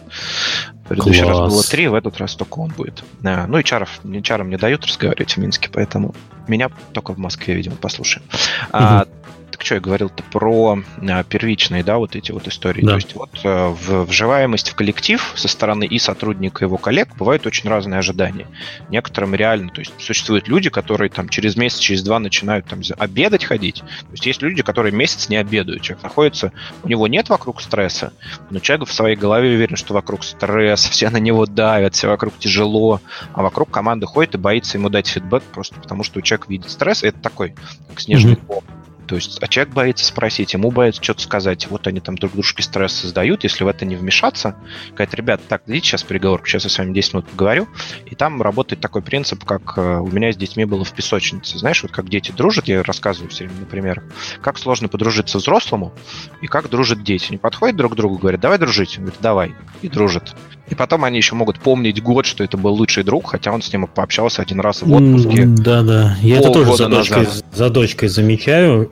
Она всегда помнит, если мы приходим в какое-то кафе, в котором не были, там, не знаю, 8 месяцев, например. Она тебе скажет, с каким мальчиком она играла, как его зовут. И ты такой действительно вспоминаешь, да. Это очень просто. Она говорит, привет, меня зовут Маша, там, давай дружить, все. Никаких проблем. Я пытаюсь научить, что в реальной жизни взрослых людей работает так же. То есть, если у тебя есть проблема, оказывается, если ты ее выскажешь, Ну, не выскажешь, как, я не знаю, как дядя Фома в фильме «Физрук», а как, ну, просто как человек. Ну, вот мне в твоей работе все вот нравится вот это, не нравится это. Поправь, пожалуйста. Не произойдет ничего страшного, не выпадет снег, не какой-то катаклизм, не обрушится биткоин. Ну, то есть, ну, кода не выпадет в бою. Ничего плохого не случится. Абсолютно. И действительно работает. И вся, все команды удивляются, чем реально на всех проектах с разным опытом, что если так вот сделать, то очень даже все работает. Ну, я обычно говорю, ну, всех людей, которых я нанимал, я обычно всегда говорил одну простую фразу. Но у меня, у меня в работе не знать не стыдно. Стыдно не знать и не спрашивать, и не говорить об этом. Потому что если ты не знаешь, ты что-то не договариваешь, ты не растешь, ты начинаешь на этой теме просто зацикливать. Поэтому как бы что-то не знать, это не, ну, нормально. Нас просто всех в высших учебных заведениях так и приучивают, что если ты не знаешь, то там типа экзамен не сдашь. Вот это очень плохая такая, такой бэкграунд, когда люди приходят на работу, а оказывается все-таки надо задавать вопросы, если ты что-то не понимаешь. Есть, есть какой-то психологический страх, приходится да. вот одни и те же вещи Масса. прорабатывать. Я вот сейчас вспомнил самый смешной кейс, как я нанимал третьего HR к себе, да. А, третий HR по совместительству, как раз оказалась э, женой Ричарда. У нас такая семейственность не только в подкасте, но и в работе. Мужей с женами набираем постоянно. Ну, не постоянно, но ряд кейсов есть. То есть мы искали... Для того, чтобы устроиться в 1С игры, надо жениться. Прикиньте. Возможно, кому-то надо да, сначала устроиться, потом жениться. Надо пробовать разные. Соответственно, мы смотрели рекрутеров, HR, э, вот реально два месяца. Отсмотрели там несколько десятков, там, ну, несколько сотен резюме, естественно, провели несколько десятков интервью. Девочкам никто не нравился, они мне даже никого не показывали, потом кого-то показали, мне тоже не понравилось. Мы решили идти путем, каким я шел всегда, брать людей без опыта и обучать. Я посмотрел еще ряд людей, и мы взяли вот Олю, которая не то, что не хотела, не было у нее желания быть рекрутером, чаром или еще что-то, она училась в медицинском, а, такого рекрутера в моей истории еще не было, который учился в медицинском. Обычно который умеет вскрывать на собеседовании. Все проблемы, да. Ставить клизмы, лечить команду по-всякому. Разные, разные методы надо пробовать работать. А, вот, собственно, она там подумала, мы с ней поговорили, и мне показалось, что вот ее склад ума поможет мне ее научить. Это, в частности, в работе с ней мне тоже и приходится говорить, что все твои вопросы ты должна мне задавать. И если ты думаешь, что я занят, то я, скорее всего, как всегда читаю Твиттер, смотрю хоккей, что там я еще делаю на работе. Потому что я обычно озвучиваю, да, в, на каких-то конференциях и так далее. То есть приучайся. И даже внутри, находясь там вот рядом со мной, иногда у нее там первые месяцы были проблемы, потом она начала. И внутри команд то же самое. Один раз сказать недостаточно, надо, чтобы на практике вот это проявилось, какая-то степень доверия. Не просто так я сказал, надо, чтобы мне ответили. Я там спросил, меня не послали, а что-то там позитивное произошло. То есть это работа с двух сторон. То есть вот эта вот адаптация, ты с линейным менеджером работаешь с этим, ты говоришь ему, вот ты, пожалуйста, там, научись там выделять время. Кто-то говорит, ну как сотрудник вышел, я ему работу делал, там через три месяца посмотрим. Говоришь, ну так вот не работает. Мы с тобой посмотрим, а потом человек это там, испытательный срок не пройдет, мы же там все с тобой потеряем. Я потеряю время на найме, на там, документах, мы потеряем в деньгах, ты потеряешь время, что задача будет сделана плохо, человек там получит ненужную ему запись трудовой, условно говоря. То есть тут выигравших нет. Поэтому ты готовься к тому, что я там, я-то свою работу сделал на момент найма, теперь твоя работа начинается. Она с твоей стороны там намного больше, чем на моей. И будешь вот как бы часть адаптации, она все-таки на тебе, как на наставнике, руководителе, в каком бы там ты статусе находился. Если это какие-то там проще, когда какие-то N знаний надо вложить там в, в три месяца в голову человеку и проверить. Обычно мы стараемся какую-то плюс задачу привязать, да, чтобы был отъемный результат труда, чтобы можно сказать, да, вот именно вот этот человек именно это сделал. Если это джуниор, там, не знаю, там простенькие задачки, если это там уже ближе к ведущему гляду, понятно, там какие-то более сложные истории. А, э, Тейси, а вы как да? с, с новичками работаете?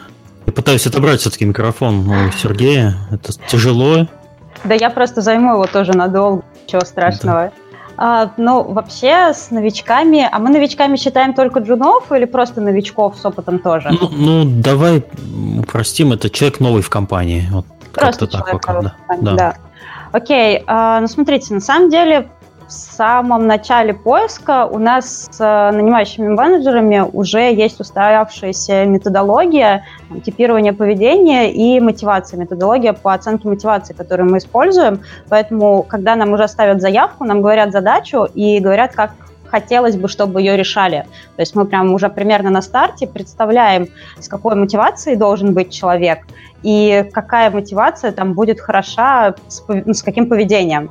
Это угу. очень сильно помогает и для поиска, и в тот момент, когда к тебе приходит человек, у тебя уже есть некоторый, ну, конечно, это предположение, мы не заставляем ни в коем случае проводить, проходить никакие там огромные анкеты, тесты или сдавать кровь на анализы, нет, ни в коем случае. Это именно такое предположение по итогам интервью по компетенциям, там, глубинного интервью, и когда человек к нам приходит, там проходит, например, неделя, мы спрашиваем, как у него дела, мы начинаем там подтверждать или не подтверждать наши догадки о том, что правильно мы типировали человека или нет.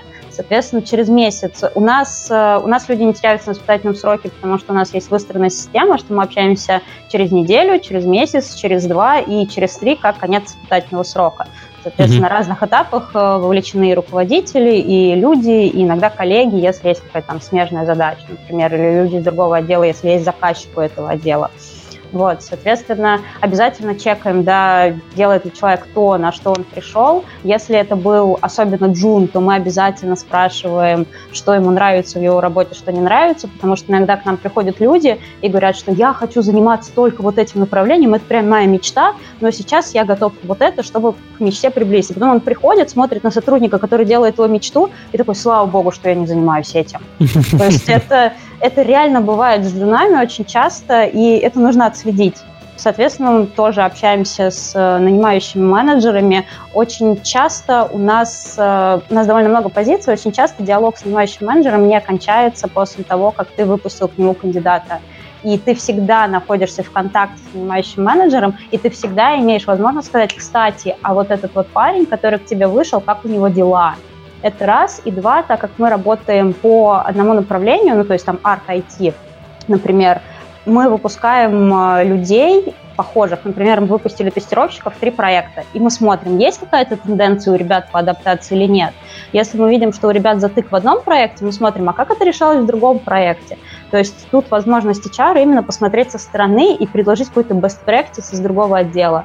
Потому что когда человек э, находится внутри команды, внутри там новой команды. Иногда ему кажется, что ему не с кем вообще обсудить эту проблему, что она вот такая одна. Особенно у нас, например, проектами, всеми играми руководят два человека, по сути дела. Это продюсер, основной человек, и PM. У них еще есть возможность пообщаться. А если это, например, там лид, и вот ему кажется, что ему не с кем поговорить. Он приходит к нам, и мы ему говорим, что а вот в соседнем проекте решалось вот так. И это, в принципе, круто. Ну и, соответственно, опять же, мы чекаем, действительно ли мотивация у человека была такая, как мы можем развивать этого человека в рамках испытательного срока. Мы всегда ставим цели, всегда смотрим их достижения. Потому что действительно иногда нанимающие менеджеры приходят в формате «Господи, я хочу уволить этого человека», но это связано больше с тем, что, например, он не понимает, как разобрать эту ситуацию. То есть его mm-hmm. действительно там нужно спросить, он может покричать в скайпе, он может выговориться в переговорке, и в конце ты декомпозируешь его негодование до причины, и понимаешь, что на самом деле там причина вот в этой задаче. Или, например, причина в формате деятельности этого человека. что нужно ему помочь. Тут обратная связь такой момент, что, ну, как бы я считаю, что хорошая обратная связь это та, после которой твоя жизнь уже не будет прежней. То есть ты там принимаешь ответственность за то, что ты говоришь человеку. Это требует и подготовки от лида, и подготовки от человека к тому, чтобы ее принять. Потому что у людей часто на старте работы в компании, особенно если это там первое место работы вообще, а, бывает такое, что у людей просто глаза стекленеют от ощущения, что их оценивают ему сейчас скажут какую-то обратную связь, негативную, позитивную, неважно, он вот уже в стрессе действительно, и он не слышит. Ты ему ну, говоришь, слушай, ну, всякое же бывает в жизни, то есть люди действительно боятся негативного фидбэка, потому что они возможно, как-то занижают свои способности. У них, э, может быть, это первая работа в геймдеве, Люди вообще боятся фидбэка. да, люди да. боятся фидбэка и разговоры с HR иногда вообще, да. То есть есть какой-то стереотип советский, что тебя уволят, если тебя вызвали куда-то. Да. Это да, не советский это... стереотип, на самом деле, это глобальная проблема. Я в западных компаниях работаю. Люди, в принципе, боятся фидбэка, потому что. Часто Серега своих подчиненных вызываешь и их пугаешь этим. Регулярно. Э, Чтобы не расслабляли. Не, у нас есть у нас э, другая схема. У нас есть э, раз два раза в год 360 ревью, Э, так называемый, когда все всех оценивают. То есть э, это сидишь, как? Ну, тебя приходит э, ссылка на анонимный сайт, ты идешь и пишешь э, ревью на всех сотрудников компании, на кого захочешь. То есть можешь, приходишь, пишешь письмо ревью на Тима Свини. Я считаю, что Тим Свини делает хорошо то-то, делает плохо то-то. Вот. И система... Э, это Анонимно, значит, ага. Она обслуживается third компанией, а не, э, не Epic. И типа third компания головой отвечает, что это все анонимно. Ага, анонимность в интернете, да, да, ну, да. да, да, да. Ну, слушай, насколько можно верить э, сторонним компаниям? Настолько анонимно. А потом человек, начальнику этого человека, ну, я не знаю, кому придет фидбэк написан на Тим Свини, кстати, с таким, начальнику этого человека приходит весь фидбэк, который написан на его подчиненных. Тим Свини читает и плачет вообще. Да, э, И типа, ну, мне как э, приходит фидбэк, написан на всех моих подчиненных, моему начальнику приходит фидбэк, написан на меня. И потом я с каждым из них собираюсь и говорю, знаешь, вот типа, товарищ, тебя пишут, про тебя пишут хорошее, вот это, вот это, вот это хорошее, а вот это про тебя пишут не очень хорошее. Говорит, окей, буду делать, вот хорошее буду делать лучше, а плохое буду делать меньше. И все. Ну, то есть, э, э, но этот процесс э, компанию каждые два раза в год компанию угоняет в состояние типа паники. А сколько времени на это уходит, Серег? У нас на это выдается неделя, то есть за неделю ты должен написать фидбэк mm-hmm. на всех, кого хочешь, и потом еще где-то неделя на сбор и обработку. То есть очень быстро достаточно происходит. У нас к этому привязаны бонусы, ну, в итоге, то есть, если тебя человек, если тебя любят, у тебя э, выше бонусы. Демократия. меньше любят, у тебя меньше бонуса. А, ну да, такая демократия. Нифига и, себе, вот это мотивация. Да. Это... И э, э, принято просить на тебя, на тебя писать фидбэк, потому что все, в принципе, ленивые, и пока не пнешь, они на тебя фидбэк не напишут. Поэтому вот как только начинается эта фидбэчная неделя, все пишут всем письма, я же с тобой работал, напиши на меня фидбэк, пожалуйста. А он всегда анонимный? А, да, он всегда анонимный. Угу. То есть, ну, по крайней мере, я, э, повторюсь, я вижу фидбэки, написанные на моих подчиненных, и это не Нет, первый Слушай, я бы с ящиком год. пива ходил по да. отделу и да. напишите на меня фидбэк. Вот и это. фидбэк будет хорошее пиво, приносите. А вот работает плохо. Да, да. Особенно как напьется пиво, так вот. Отвлекал, приносил пиво, да. Черт, как у вас, как у вас тяжело-то в эпике, господи. Нет, это на самом деле, это, это система, с одной стороны, полностью демократическая, ну, то есть кто угодно может писать на кого угодно. А, Господи, Серега, стороны... ты сейчас, по-моему, родишь в отечественном геймдеве целую, целое поколение. Почему? Вот такая, такая похожая схема на самом деле в Wargaming работала. Она немножко иначе была организована, но идея была... У нас была в Херокрафте оценка отделов, то есть ты ставил там оценку от 0 до 5, если взаимодействовал с этим отделом, и при желании ты мог написать кляузу. Э, тут вот не так. Аноним. Тут ты можешь писать, что человек делает хорошо и что ему стоит делать лучше. То есть не что делать плохо, а что стоит делать лучше. И ты указываешь, как часто с ним работаешь. Ну, потому что, как бы, я могу написать, mm-hmm. там, кто-то может написать на Дима Свини э, длинное письмо, на самом деле он его видел два раза э, за последний mm-hmm. месяц. Вот. И ты пишешь... Уступил место на парковке. Да, вкратце, да или нет. Нравится тебе, как человек работает, или не нравится, как человек работает. Все. Вот только одна мера. Э, типа, да или нет. Угу, да, ну то есть такая бинарная штука. Да, Окей. бинарная штука, то есть никаких там э, оценок, потому что люди любят экстримы. Не нравится угу. поставить единицу, нравится поставить пятерку. Все равно эти все а, полумеры, они... 6 из 10. Да. Я не знаю, насколько это имеет смысл для небольших компаний, потому что, повторюсь, две компании, в которых я это видел, они были большие, Wargaming и Epic. Но схема популярная. Я знаю, что в других компаниях она тоже используется.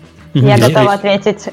Давай. Да. А мы используем, да, кроме когда человек проходит испытательный срок, он становится просто сотрудником, и за ним уже, конечно, не такое пристальное внимание со стороны HR. И у нас тоже есть э, средств взаимодействия, он проводится четыре раза в год, то есть каждый квартал и это отнимает э, тоже полностью анонимные, только там ты пишешь не на кого тебе захотелось, а на тех, с кем ты взаимодействовал, там, система в зависимости от твоих тасков. Мы юзаем Jira и Confluence, соответственно, система в зависимости от твоих тасков и взаимодействия подбирает людей. Если что-то идет не так, то ты, там, руководитель смотрит, на кого отвечают э, его сотрудники, кто отвечает на его сотрудников, например, и взаимодействие там дополняется. Но это получается не анонимное, потому что руководитель видит, кто написал фидбэк. Нет, нет, нет. А руководитель согласует вопросы. А да, потом... тебе понятно, с кем ты взаимодействовал, тебе да. не нужно ну, вспоминать ну, ты... и думать, с кем ты работал. Вот тебе приходит список, оцени вот этих сотрудников. Я правильно да. понял тебя? Да, да, да, да. Вот, соответственно, там э, есть э, шкальная система, там есть э, часть вопросов по soft skills, есть общий вопрос по ценностям на компанию, есть по hard skills, которые оценивают чаще всего коллеги, руководители, ну, то есть те, кто реально могут это сделать. Вот, и, соответственно, да, полностью анонимная вещь, как, там даже нельзя забрать обратно свои ответы. То есть если ты уже вот что-то кликнул и нажал отправить, все, твои ответы улетают, и и, собственно, ты никогда их уже не заберешь, и уже что ответил по человеку, то ответил. Там можно оставить комментарий, комментарий, например, только для руководителя, комментарий для руководителя и сотрудника, но опять-таки, если ты сам там не подписал свое имя случайно, то никто никогда не узнает, что ты написал. Мы в целом это используем именно для динамики и для понимания, как человек входит в компанию, в команду, потому что если... Да-да-да, да. Там в чате весело. Я что-то нажал, DevGam, короче. Э, оно само что-то нажалось, и его уволили. Класс. Да. Я, вот, я вот пойду против течения, я знаю, что есть общемировая история про анонимные фидбэки, но я внедряю последний, там, условно, там, год как раз фидбэки личные, то есть когда собирается фидбэк, там, человек просит повышение там, по зарплате, повышение по должности и так далее, я спрашиваю у его, там, у продюсера проекта, у его руководителя, с кем стоит поговорить, и потом, э, нагнетая, собственно, зная, что это может привести там, к каким-то конфликтам, к противостояниям и так далее, я даю персонифицированный фидбэк. А, я это изначально придумал именно потому, что, собственно, проблема общая с фидбэками была. То есть люди работают друг с другом даже там, причем независимо, несколько лет люди mm-hmm. работают вместе или работают несколько месяцев вместе, они вот не делятся обратной связью. Но человек хороший, что-то там делает, что делает непонятно, вот эта вот обязанность, которую я вижу, он делает уродки, а вообще он негодяй. И вот этого фидбэка человек не знает знает. И... Да, у нас есть отдельный вопрос, кстати, такой про периодический фидбэк от лидера группы. Да, я стал, я, я стал собирать вот эти фидбэки, собственно, персонифицированные выдавать, и потом, собственно, человек вот эти какие-то проблемы все слышит. Как ни странно, при всем том, что как бы я даю их практически дословно, там, э, со, со всеми я стараюсь в, все негативные стороны вызвать. Иногда можно заменить там негативные стороны на зоны роста, и люди верят, что это я не негатив спросил, а правда зона роста, и мы заботимся о сотрудниках. А, тем не менее, человек в лоб получает всю критику, иногда реагирует болезненно, иногда нет, но вот к, я, к ожидаемому приливу конфликтов это не приводит. То есть вроде бы казалось бы, что это вот максимально жестко, потом команда привыкает, и это дает такой, потом дает буст. Первично всем сложно и тяжело. Был момент, что там один из э, технический продюсер одного из проектов очень ругался со мной, говорил, что так нельзя. В, в IT, в геймдеве так никто не делает. Сейчас мы там все перессоримся. Но потом он увидел, что нет, люди не перессорились. Тем, кто там, кто заслуживал повышения зарплаты, его получили. Кто там, кому надо было услышать негативный feedback, его получил. И это привело к тому, что мы стали выявлять, условно, там, либо бездельников, либо тех, кто делает не то, либо хочет делать что-то другое именно в, там, в, в этих откровенных разговорах стало выясняться. У человека основная обязанность там, это, не знаю, одна часть работы, угу. но все говорят, что у него классно получается другая. А, можно его внутри уже проекта перевести. Ну, вот еще есть там момент, что мы можем иногда людей там между проектами переводить, если он по soft skill'ам в команду не вливается. Но это такая несколько отдельная тема. Несколько про другое. Возвращаю тебе микрофон, Таисия. Спасибо большое, Сережа. У нас не привязаны к этому срезу какие-либо бонусы, это именно повод для диалога. То есть, как только получаются анонимные комментарии, по ним просто видно, что, например, человека все круто оценивают по hard skill'ам и плохо оценивают в коллективе по soft skill'ам возможно, какой-то затык есть у человека с этим. После этого проводятся обязательно тет с э, лидами и продюсерами, либо только с продюсерами, либо только с лидами, там в зависимости от э, размера позиции и так далее. И там уже человек преимущественно готов получить э, какой-либо фидбэк. То есть это такой повод для того, чтобы поговорить с человеком в течение года. И опять же повод, чтобы увидеть, хочет он как-то изменить свою деятельность или нет. Они, эти эти диалоги у нас проводятся довольно в разном стиле для проектов с разным сроком жизни, то есть вот для того же покера из Запорожья, которым 8 и 7 лет, там уже есть стандартная процедура, люди уже примерно знают, о чем они говорят, они уже привыкли ставить цели так, как э, это делается в проекте. Если это, например, новый проект, или это проект с историей 2-3 года, то, соответственно, там есть изменения. Проект вырос, мы это сразу чувствуем на вот этом оценочном срезе, мы сразу чувствуем это по soft skills, появляется куча комментариев, и это повод поговорить, и люди знают, что они смогут это сказать, и люди будут услышаны. И опять же, это повод, там, что ты можешь написать э, собственному руководителю, что, мол, вот, не обращают внимания, что я хочу заниматься вот этим, я хочу не только разработку, я хочу и делать классные эффектики. И, соответственно, в этот момент руководитель спрашивает, да, вот классно, классно, что мы можем об этом поговорить. Потому что действительно бывают такие ситуации, как вот Сережа рассказывал про новую девочку свою, что кажется, что руководитель всегда занят, он всегда на митингах, он всегда читает твиттер, он всегда что-то делает. И это повод, когда ты запираешься тет-а-тет с руководителем на 15 минут, час, Отбираешь мобильный телефон. Отбираешь мобильный телефон, да, что угодно делаешь, и у тебя реально есть возможность поговорить об этом. И это идеальный случай просто потому, что в этот момент сотрудник сам готов получать свою обратную связь. То есть он готов услышать, где он плох, например. Угу. Ну, это в итоге дает буст, что это выстраивается какая-то культура внутри компании, да, то есть первично это всегда отторжение. Это психологически тяжело, не Но знаю, это опять оценка, там... да. Да, очень тяжело это... принять оценку. Как там, тяжело людей увольнять. Ну, там вот HR увольнять людей не очень тяжело, потому что он это делает много раз. Не знаю, можно ли это сравнить. В этом. Там, да, можно ли сравнить это с, не знаю, там, палачом из «Игры престолов», но мне кажется, в командах это воспринимается вот именно так. То есть все, разговор с HR это там плохо, увольнение и так далее. И как бы воспринимается вот так, что большой стресс, и, собственно, как я могу там как HR с любым человеком поговорить, пусть это будет долгий разговор, пусть это там будет проблемный, человек будет не понимать и так далее, но первично люди поймут, что там и увольнение можно провести хорошо, оставить человеку хорошее впечатление, дать ему там фидбэк, я там могу его дам, дать ему те же самые карьерные советы, да, вот там советы по резюме, как ходить, куда ходить, куда устраиваться и так далее. Собственно, с фидбэком то же самое.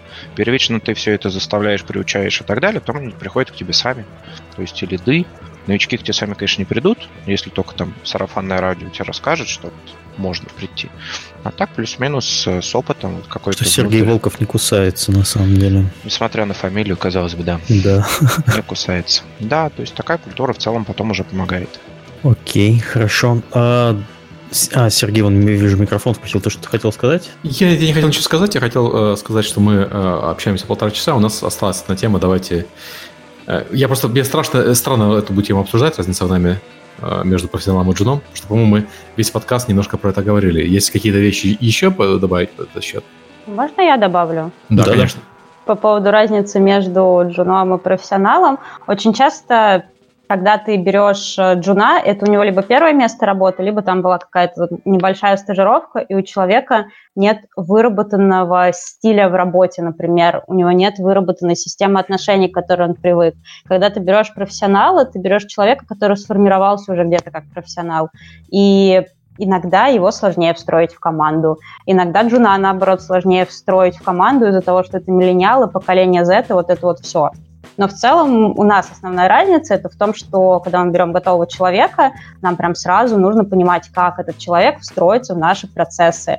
Мы ориентируемся на то, что мы скорее будем принимать этого человека, чем пытаться что-то изменить. Ну, и, соответственно, это там меняет на все, меняет и адаптацию, и обратную связь, и вот это вот все.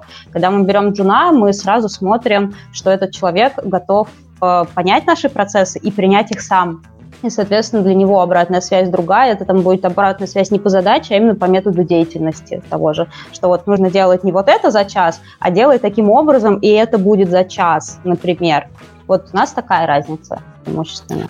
Слушай, ну ты, правда, фразу такую сказала, поколение Z миллениалы, но это относится только к американской с, э, классификации поколений. То есть, хотя структура поколений, э, она как бы, она универсальная, но сами поколения, они же совершенно разные. То есть, наверное, нельзя судить э, русских джинов э, по поколению Z, поскольку почти все исследования по поколению Z сделаны в Америке.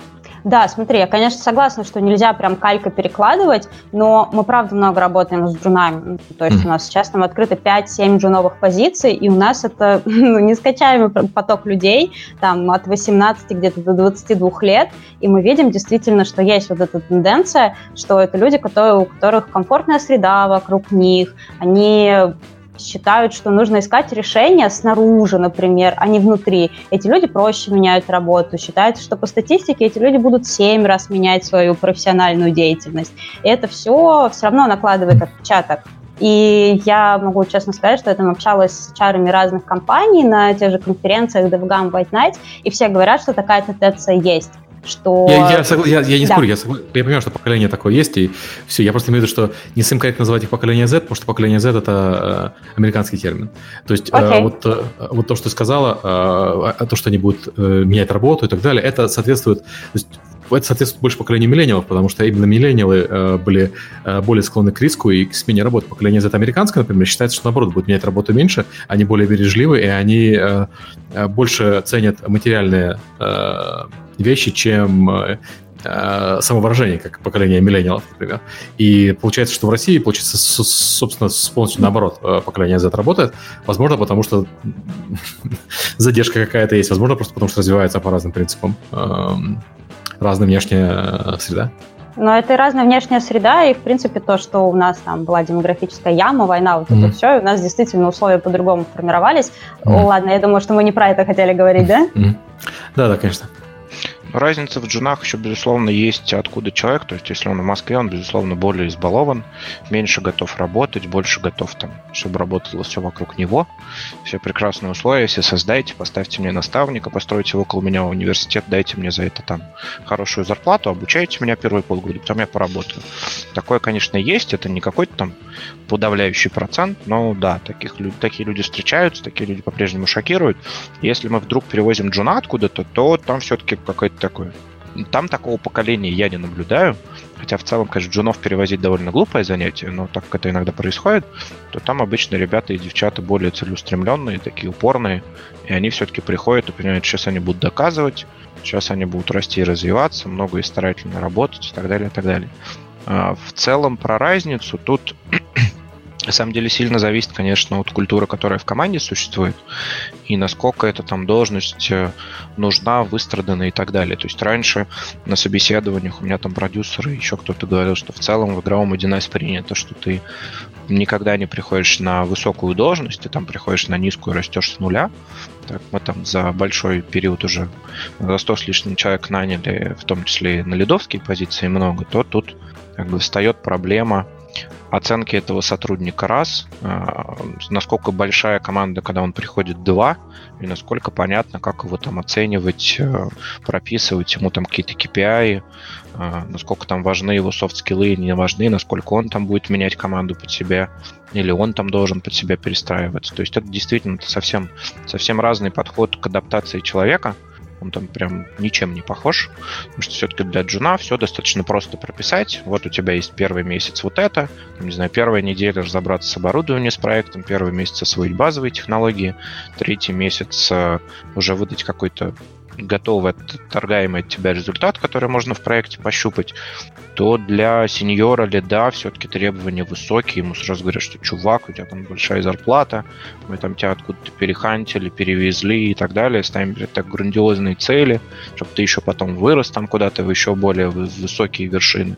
Ему, его сложнее оценить, ему сложнее четко, детально, прям пошагово вот это все прописать. И поэтому здесь такая работа по оценке, насколько оно складывается, она должна быть еще более детальная со всех сторон. То есть вот этот вот там мини-360 можно провести несколько раз, понять, насколько все складывается. Мы вот хотели, чтобы ты делал вот этот кусок работы, ты там успеваешь, или, может быть, ты вот этот кусок там успеваешь, а сам чувствуешь, что тебе надо вообще что-то другое делать. Давай тогда, может быть, это обсудим, потому что сам человек не пойдет обсуждать, но может только взяли, что он сейчас будет. На новом месте что-то какие-то права свои качать, а выясняется, что вот он видит там, не знаю, проблему в коде совсем другую, или проблему в дизайне или в арте вообще другую, не на ту, которую выбрали, основная вот эта, вот это надо поправить, и всему проекту от этого станет легче, веселее и так далее, и так далее. То есть тут такая, на самом деле, поколенческая проблема это одно, а уровень профессиональный это другое. Так, ну что, мы подошли, я так понимаю, к нашему финальному слову. Есть что-нибудь еще добавить? Может быть, мы что-то забыли, что-то не рассказали? HR быть клево? Не очень? Хорошо? Мне очень нравится быть HR. Мне очень нравится моя работа. Сергей, а вам? Прекрасный, какой жизнеутверждающий диалог. Таисия, а какой бы ты фидбэк оставила про Сергея Волкова? Давай. Анонимный. Твоего руководителя. Выдай плюсы и минусы меня. Моего бывшего руководителя, прошу да. заметить. Угу. Твоего бывшего, а, давай. Но в целом... Это шутка была, алло, команд. Сейчас еще в следующий раз не позовет Сергей, он такой. А я просто про Сергея говорила в самом начале, когда меня принимали в Spice еще. Я сначала собеседовала с Сергеем, потом я собеседовалась с э, собственниками Spice, Димой и Кариной, и они меня уже тогда попросили дать э, фидбэк на Сергея и сказать риски работы с Сергеем. Поэтому Постоянно мне... в костюме. Поэтому мне, в принципе, не вновь говорить что-либо про него. В целом могу сказать, что Сережа это прям профессионал своего уровня и потрясающий менеджер, который хорошо чекает мотивации, пробует все способы манипуляции, просто какие только может придумать. А, это очень круто, есть чему поучиться. Там на тебе попробовали, ты на следующий день понял, такой ништяк, я тоже это когда-нибудь попробую. Вот, прекрасный, прекрасный специалист. Ну, поэтому мы его сюда и позвали. Вас всех вместе. Окей, окей, Сергей, мы тебя позовем в следующий раз тоже. Через два года. Через два года. Таисия за тебя поручилась. Ну, в целом, финализируя, мне, конечно, очень нравится объем задачи всех проектов, которые мы делаем. То, что там я могу работать круглосуточно и что-то думать и генерировать, это здорово команду мою надо будет наращивать и там делать новые, более сложные, более интересные штуки. А, в целом, не знаю, там в качестве какого-то общего совета и так далее, я все-таки призываю там думать, если начало HR это всегда рекрутмент, думать над каждой там конкретной вакансией, а, писать не какой-то стереотип из интернета, а понимать, что тебе надо, я там стараюсь научить, условно говоря, тому, что мы там не пишем описание вакансии первично, а мы пишем потребности, на что нам человек нужен. И если там мы знаем у проекта лида, то нам описание вакансии можно не писать. Вот это там опыт 2-3 года, там вот это, вот это. Потом может оказаться, что под вакансию, в которой мы планировали, что нужен человек с трехлетним опытом работы, там двумя языками и зарплатой 150 тысяч рублей, находится человек там за 70 с офигительной мотивацией, который там справляется со всем и выйдет на эти 150 там через год-два внутри команды, вырастя, освоив именно нужные технологии и принеся там много плюсов, как личностных, так и там профессионально, видя, как он вырос. А, поэтому как вот от шаблонного мышления в рекрутменте мы там начали с того, что HeadHunter не работает в основном, так, собственно, вот такие стандартные банальные пути поиска и подходу к э, резюме, к, ну, там есть люди, которые умеют карьеру человека по резюме оценивать, да, я всегда призываю, с человеком надо поговорить. Есть там, ну, менеджер отправляешь, а у него вот здесь вот это, значит вот это, а вот это вот строчка в резюме, вот опыт работы в Mail.ru, скорее всего, означает вот это, еще вот это, все, он зажрался, он не подходит, он ты дынь.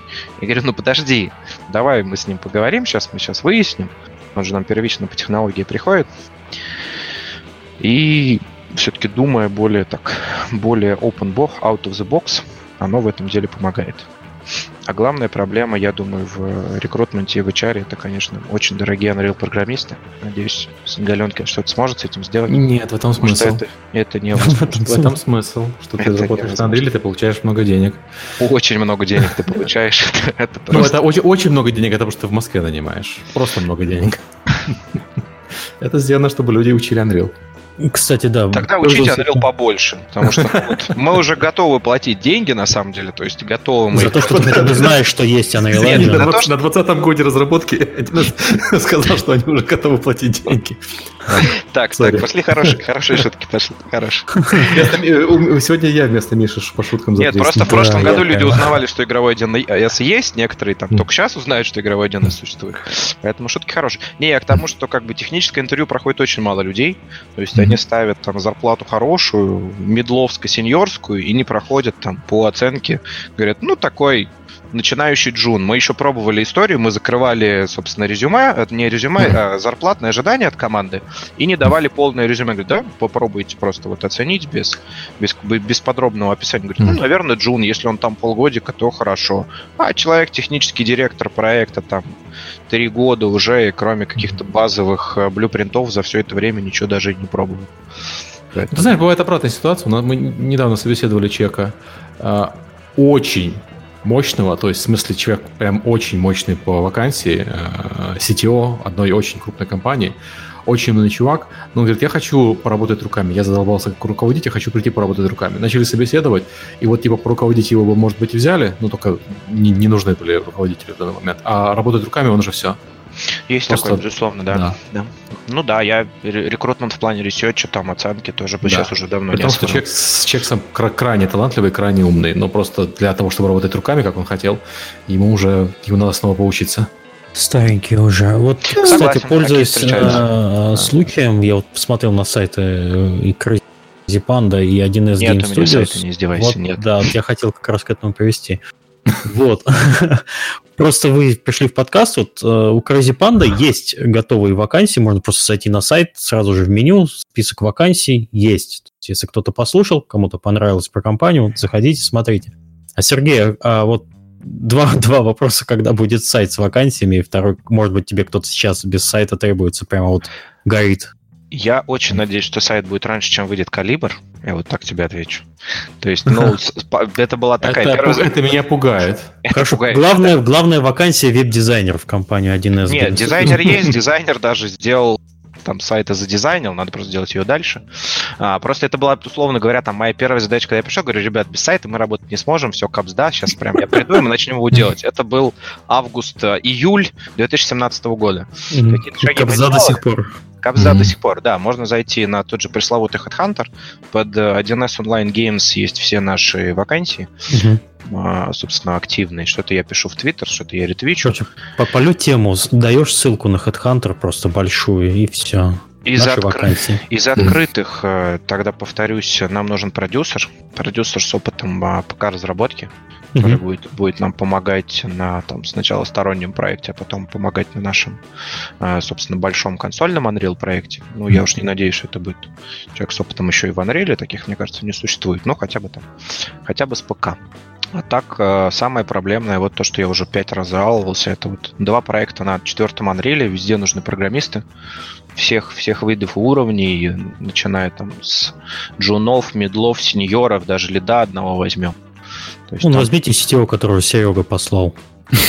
Ты предлагаешь его откуда-нибудь из Калифорнии перевести? Да. Из Telltale сейчас будем нанимать людей от отчаяния. Есть от отчаяния. Хоть один хороший человек, интересно. На нарратив, на нарратив. Есть, есть хорошие, просто хорошие оттуда ушли до закрытия компании. Мы понанимали немножко там. Так всегда, так всегда бывает. Да. Ну, так вот, Сергей откуда-то узнал о закрытии компании до того, ну, как она закрылась. Назад, год назад еще нанимали Telltale. Откуда, интересно, он узнал, да? Тусит очень хорошо с разными людьми. Молодец.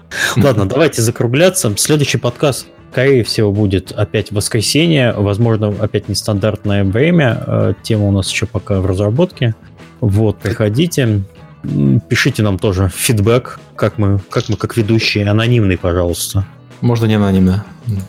А, а то обычно какие-то странные нам фидбэки приходят. А, а самый ад у нас происходит в Ютубе, конечно, в комментариях потом. А, Я да, по... пишите, предлагайте темы, а, пишите о том, что мы делаем хорошо, что мы делаем плохо. Вот. Спасибо, что да. слушаете. Ну и на всякий случай напоминаю, что на сайте у нас есть форма контактов. Э, если вы хотите нам предложить тему, э, о чем бы вы хотели поговорить, рассказать, мы очень любим, скажем, постмортом. Это когда вот у вас вышел проект, а прошел месяц, а вы получили какой-то опыт, поняли, что с продажами, какие ошибки, хотите про это рассказать, это очень любимый mm-hmm. наш формат, давненько такого не было. В очереди стоит несколько проектов, но они пока еще вот, вот только-только вышли, надо еще подождать немного и понять, как там у них все происходит. Вот. Э, давайте всем пока. Спасибо гостям. Да, Миша и Сережа, спасибо за подкаст. Всем пока. Спасибо большое. Пока-пока. Всем пока.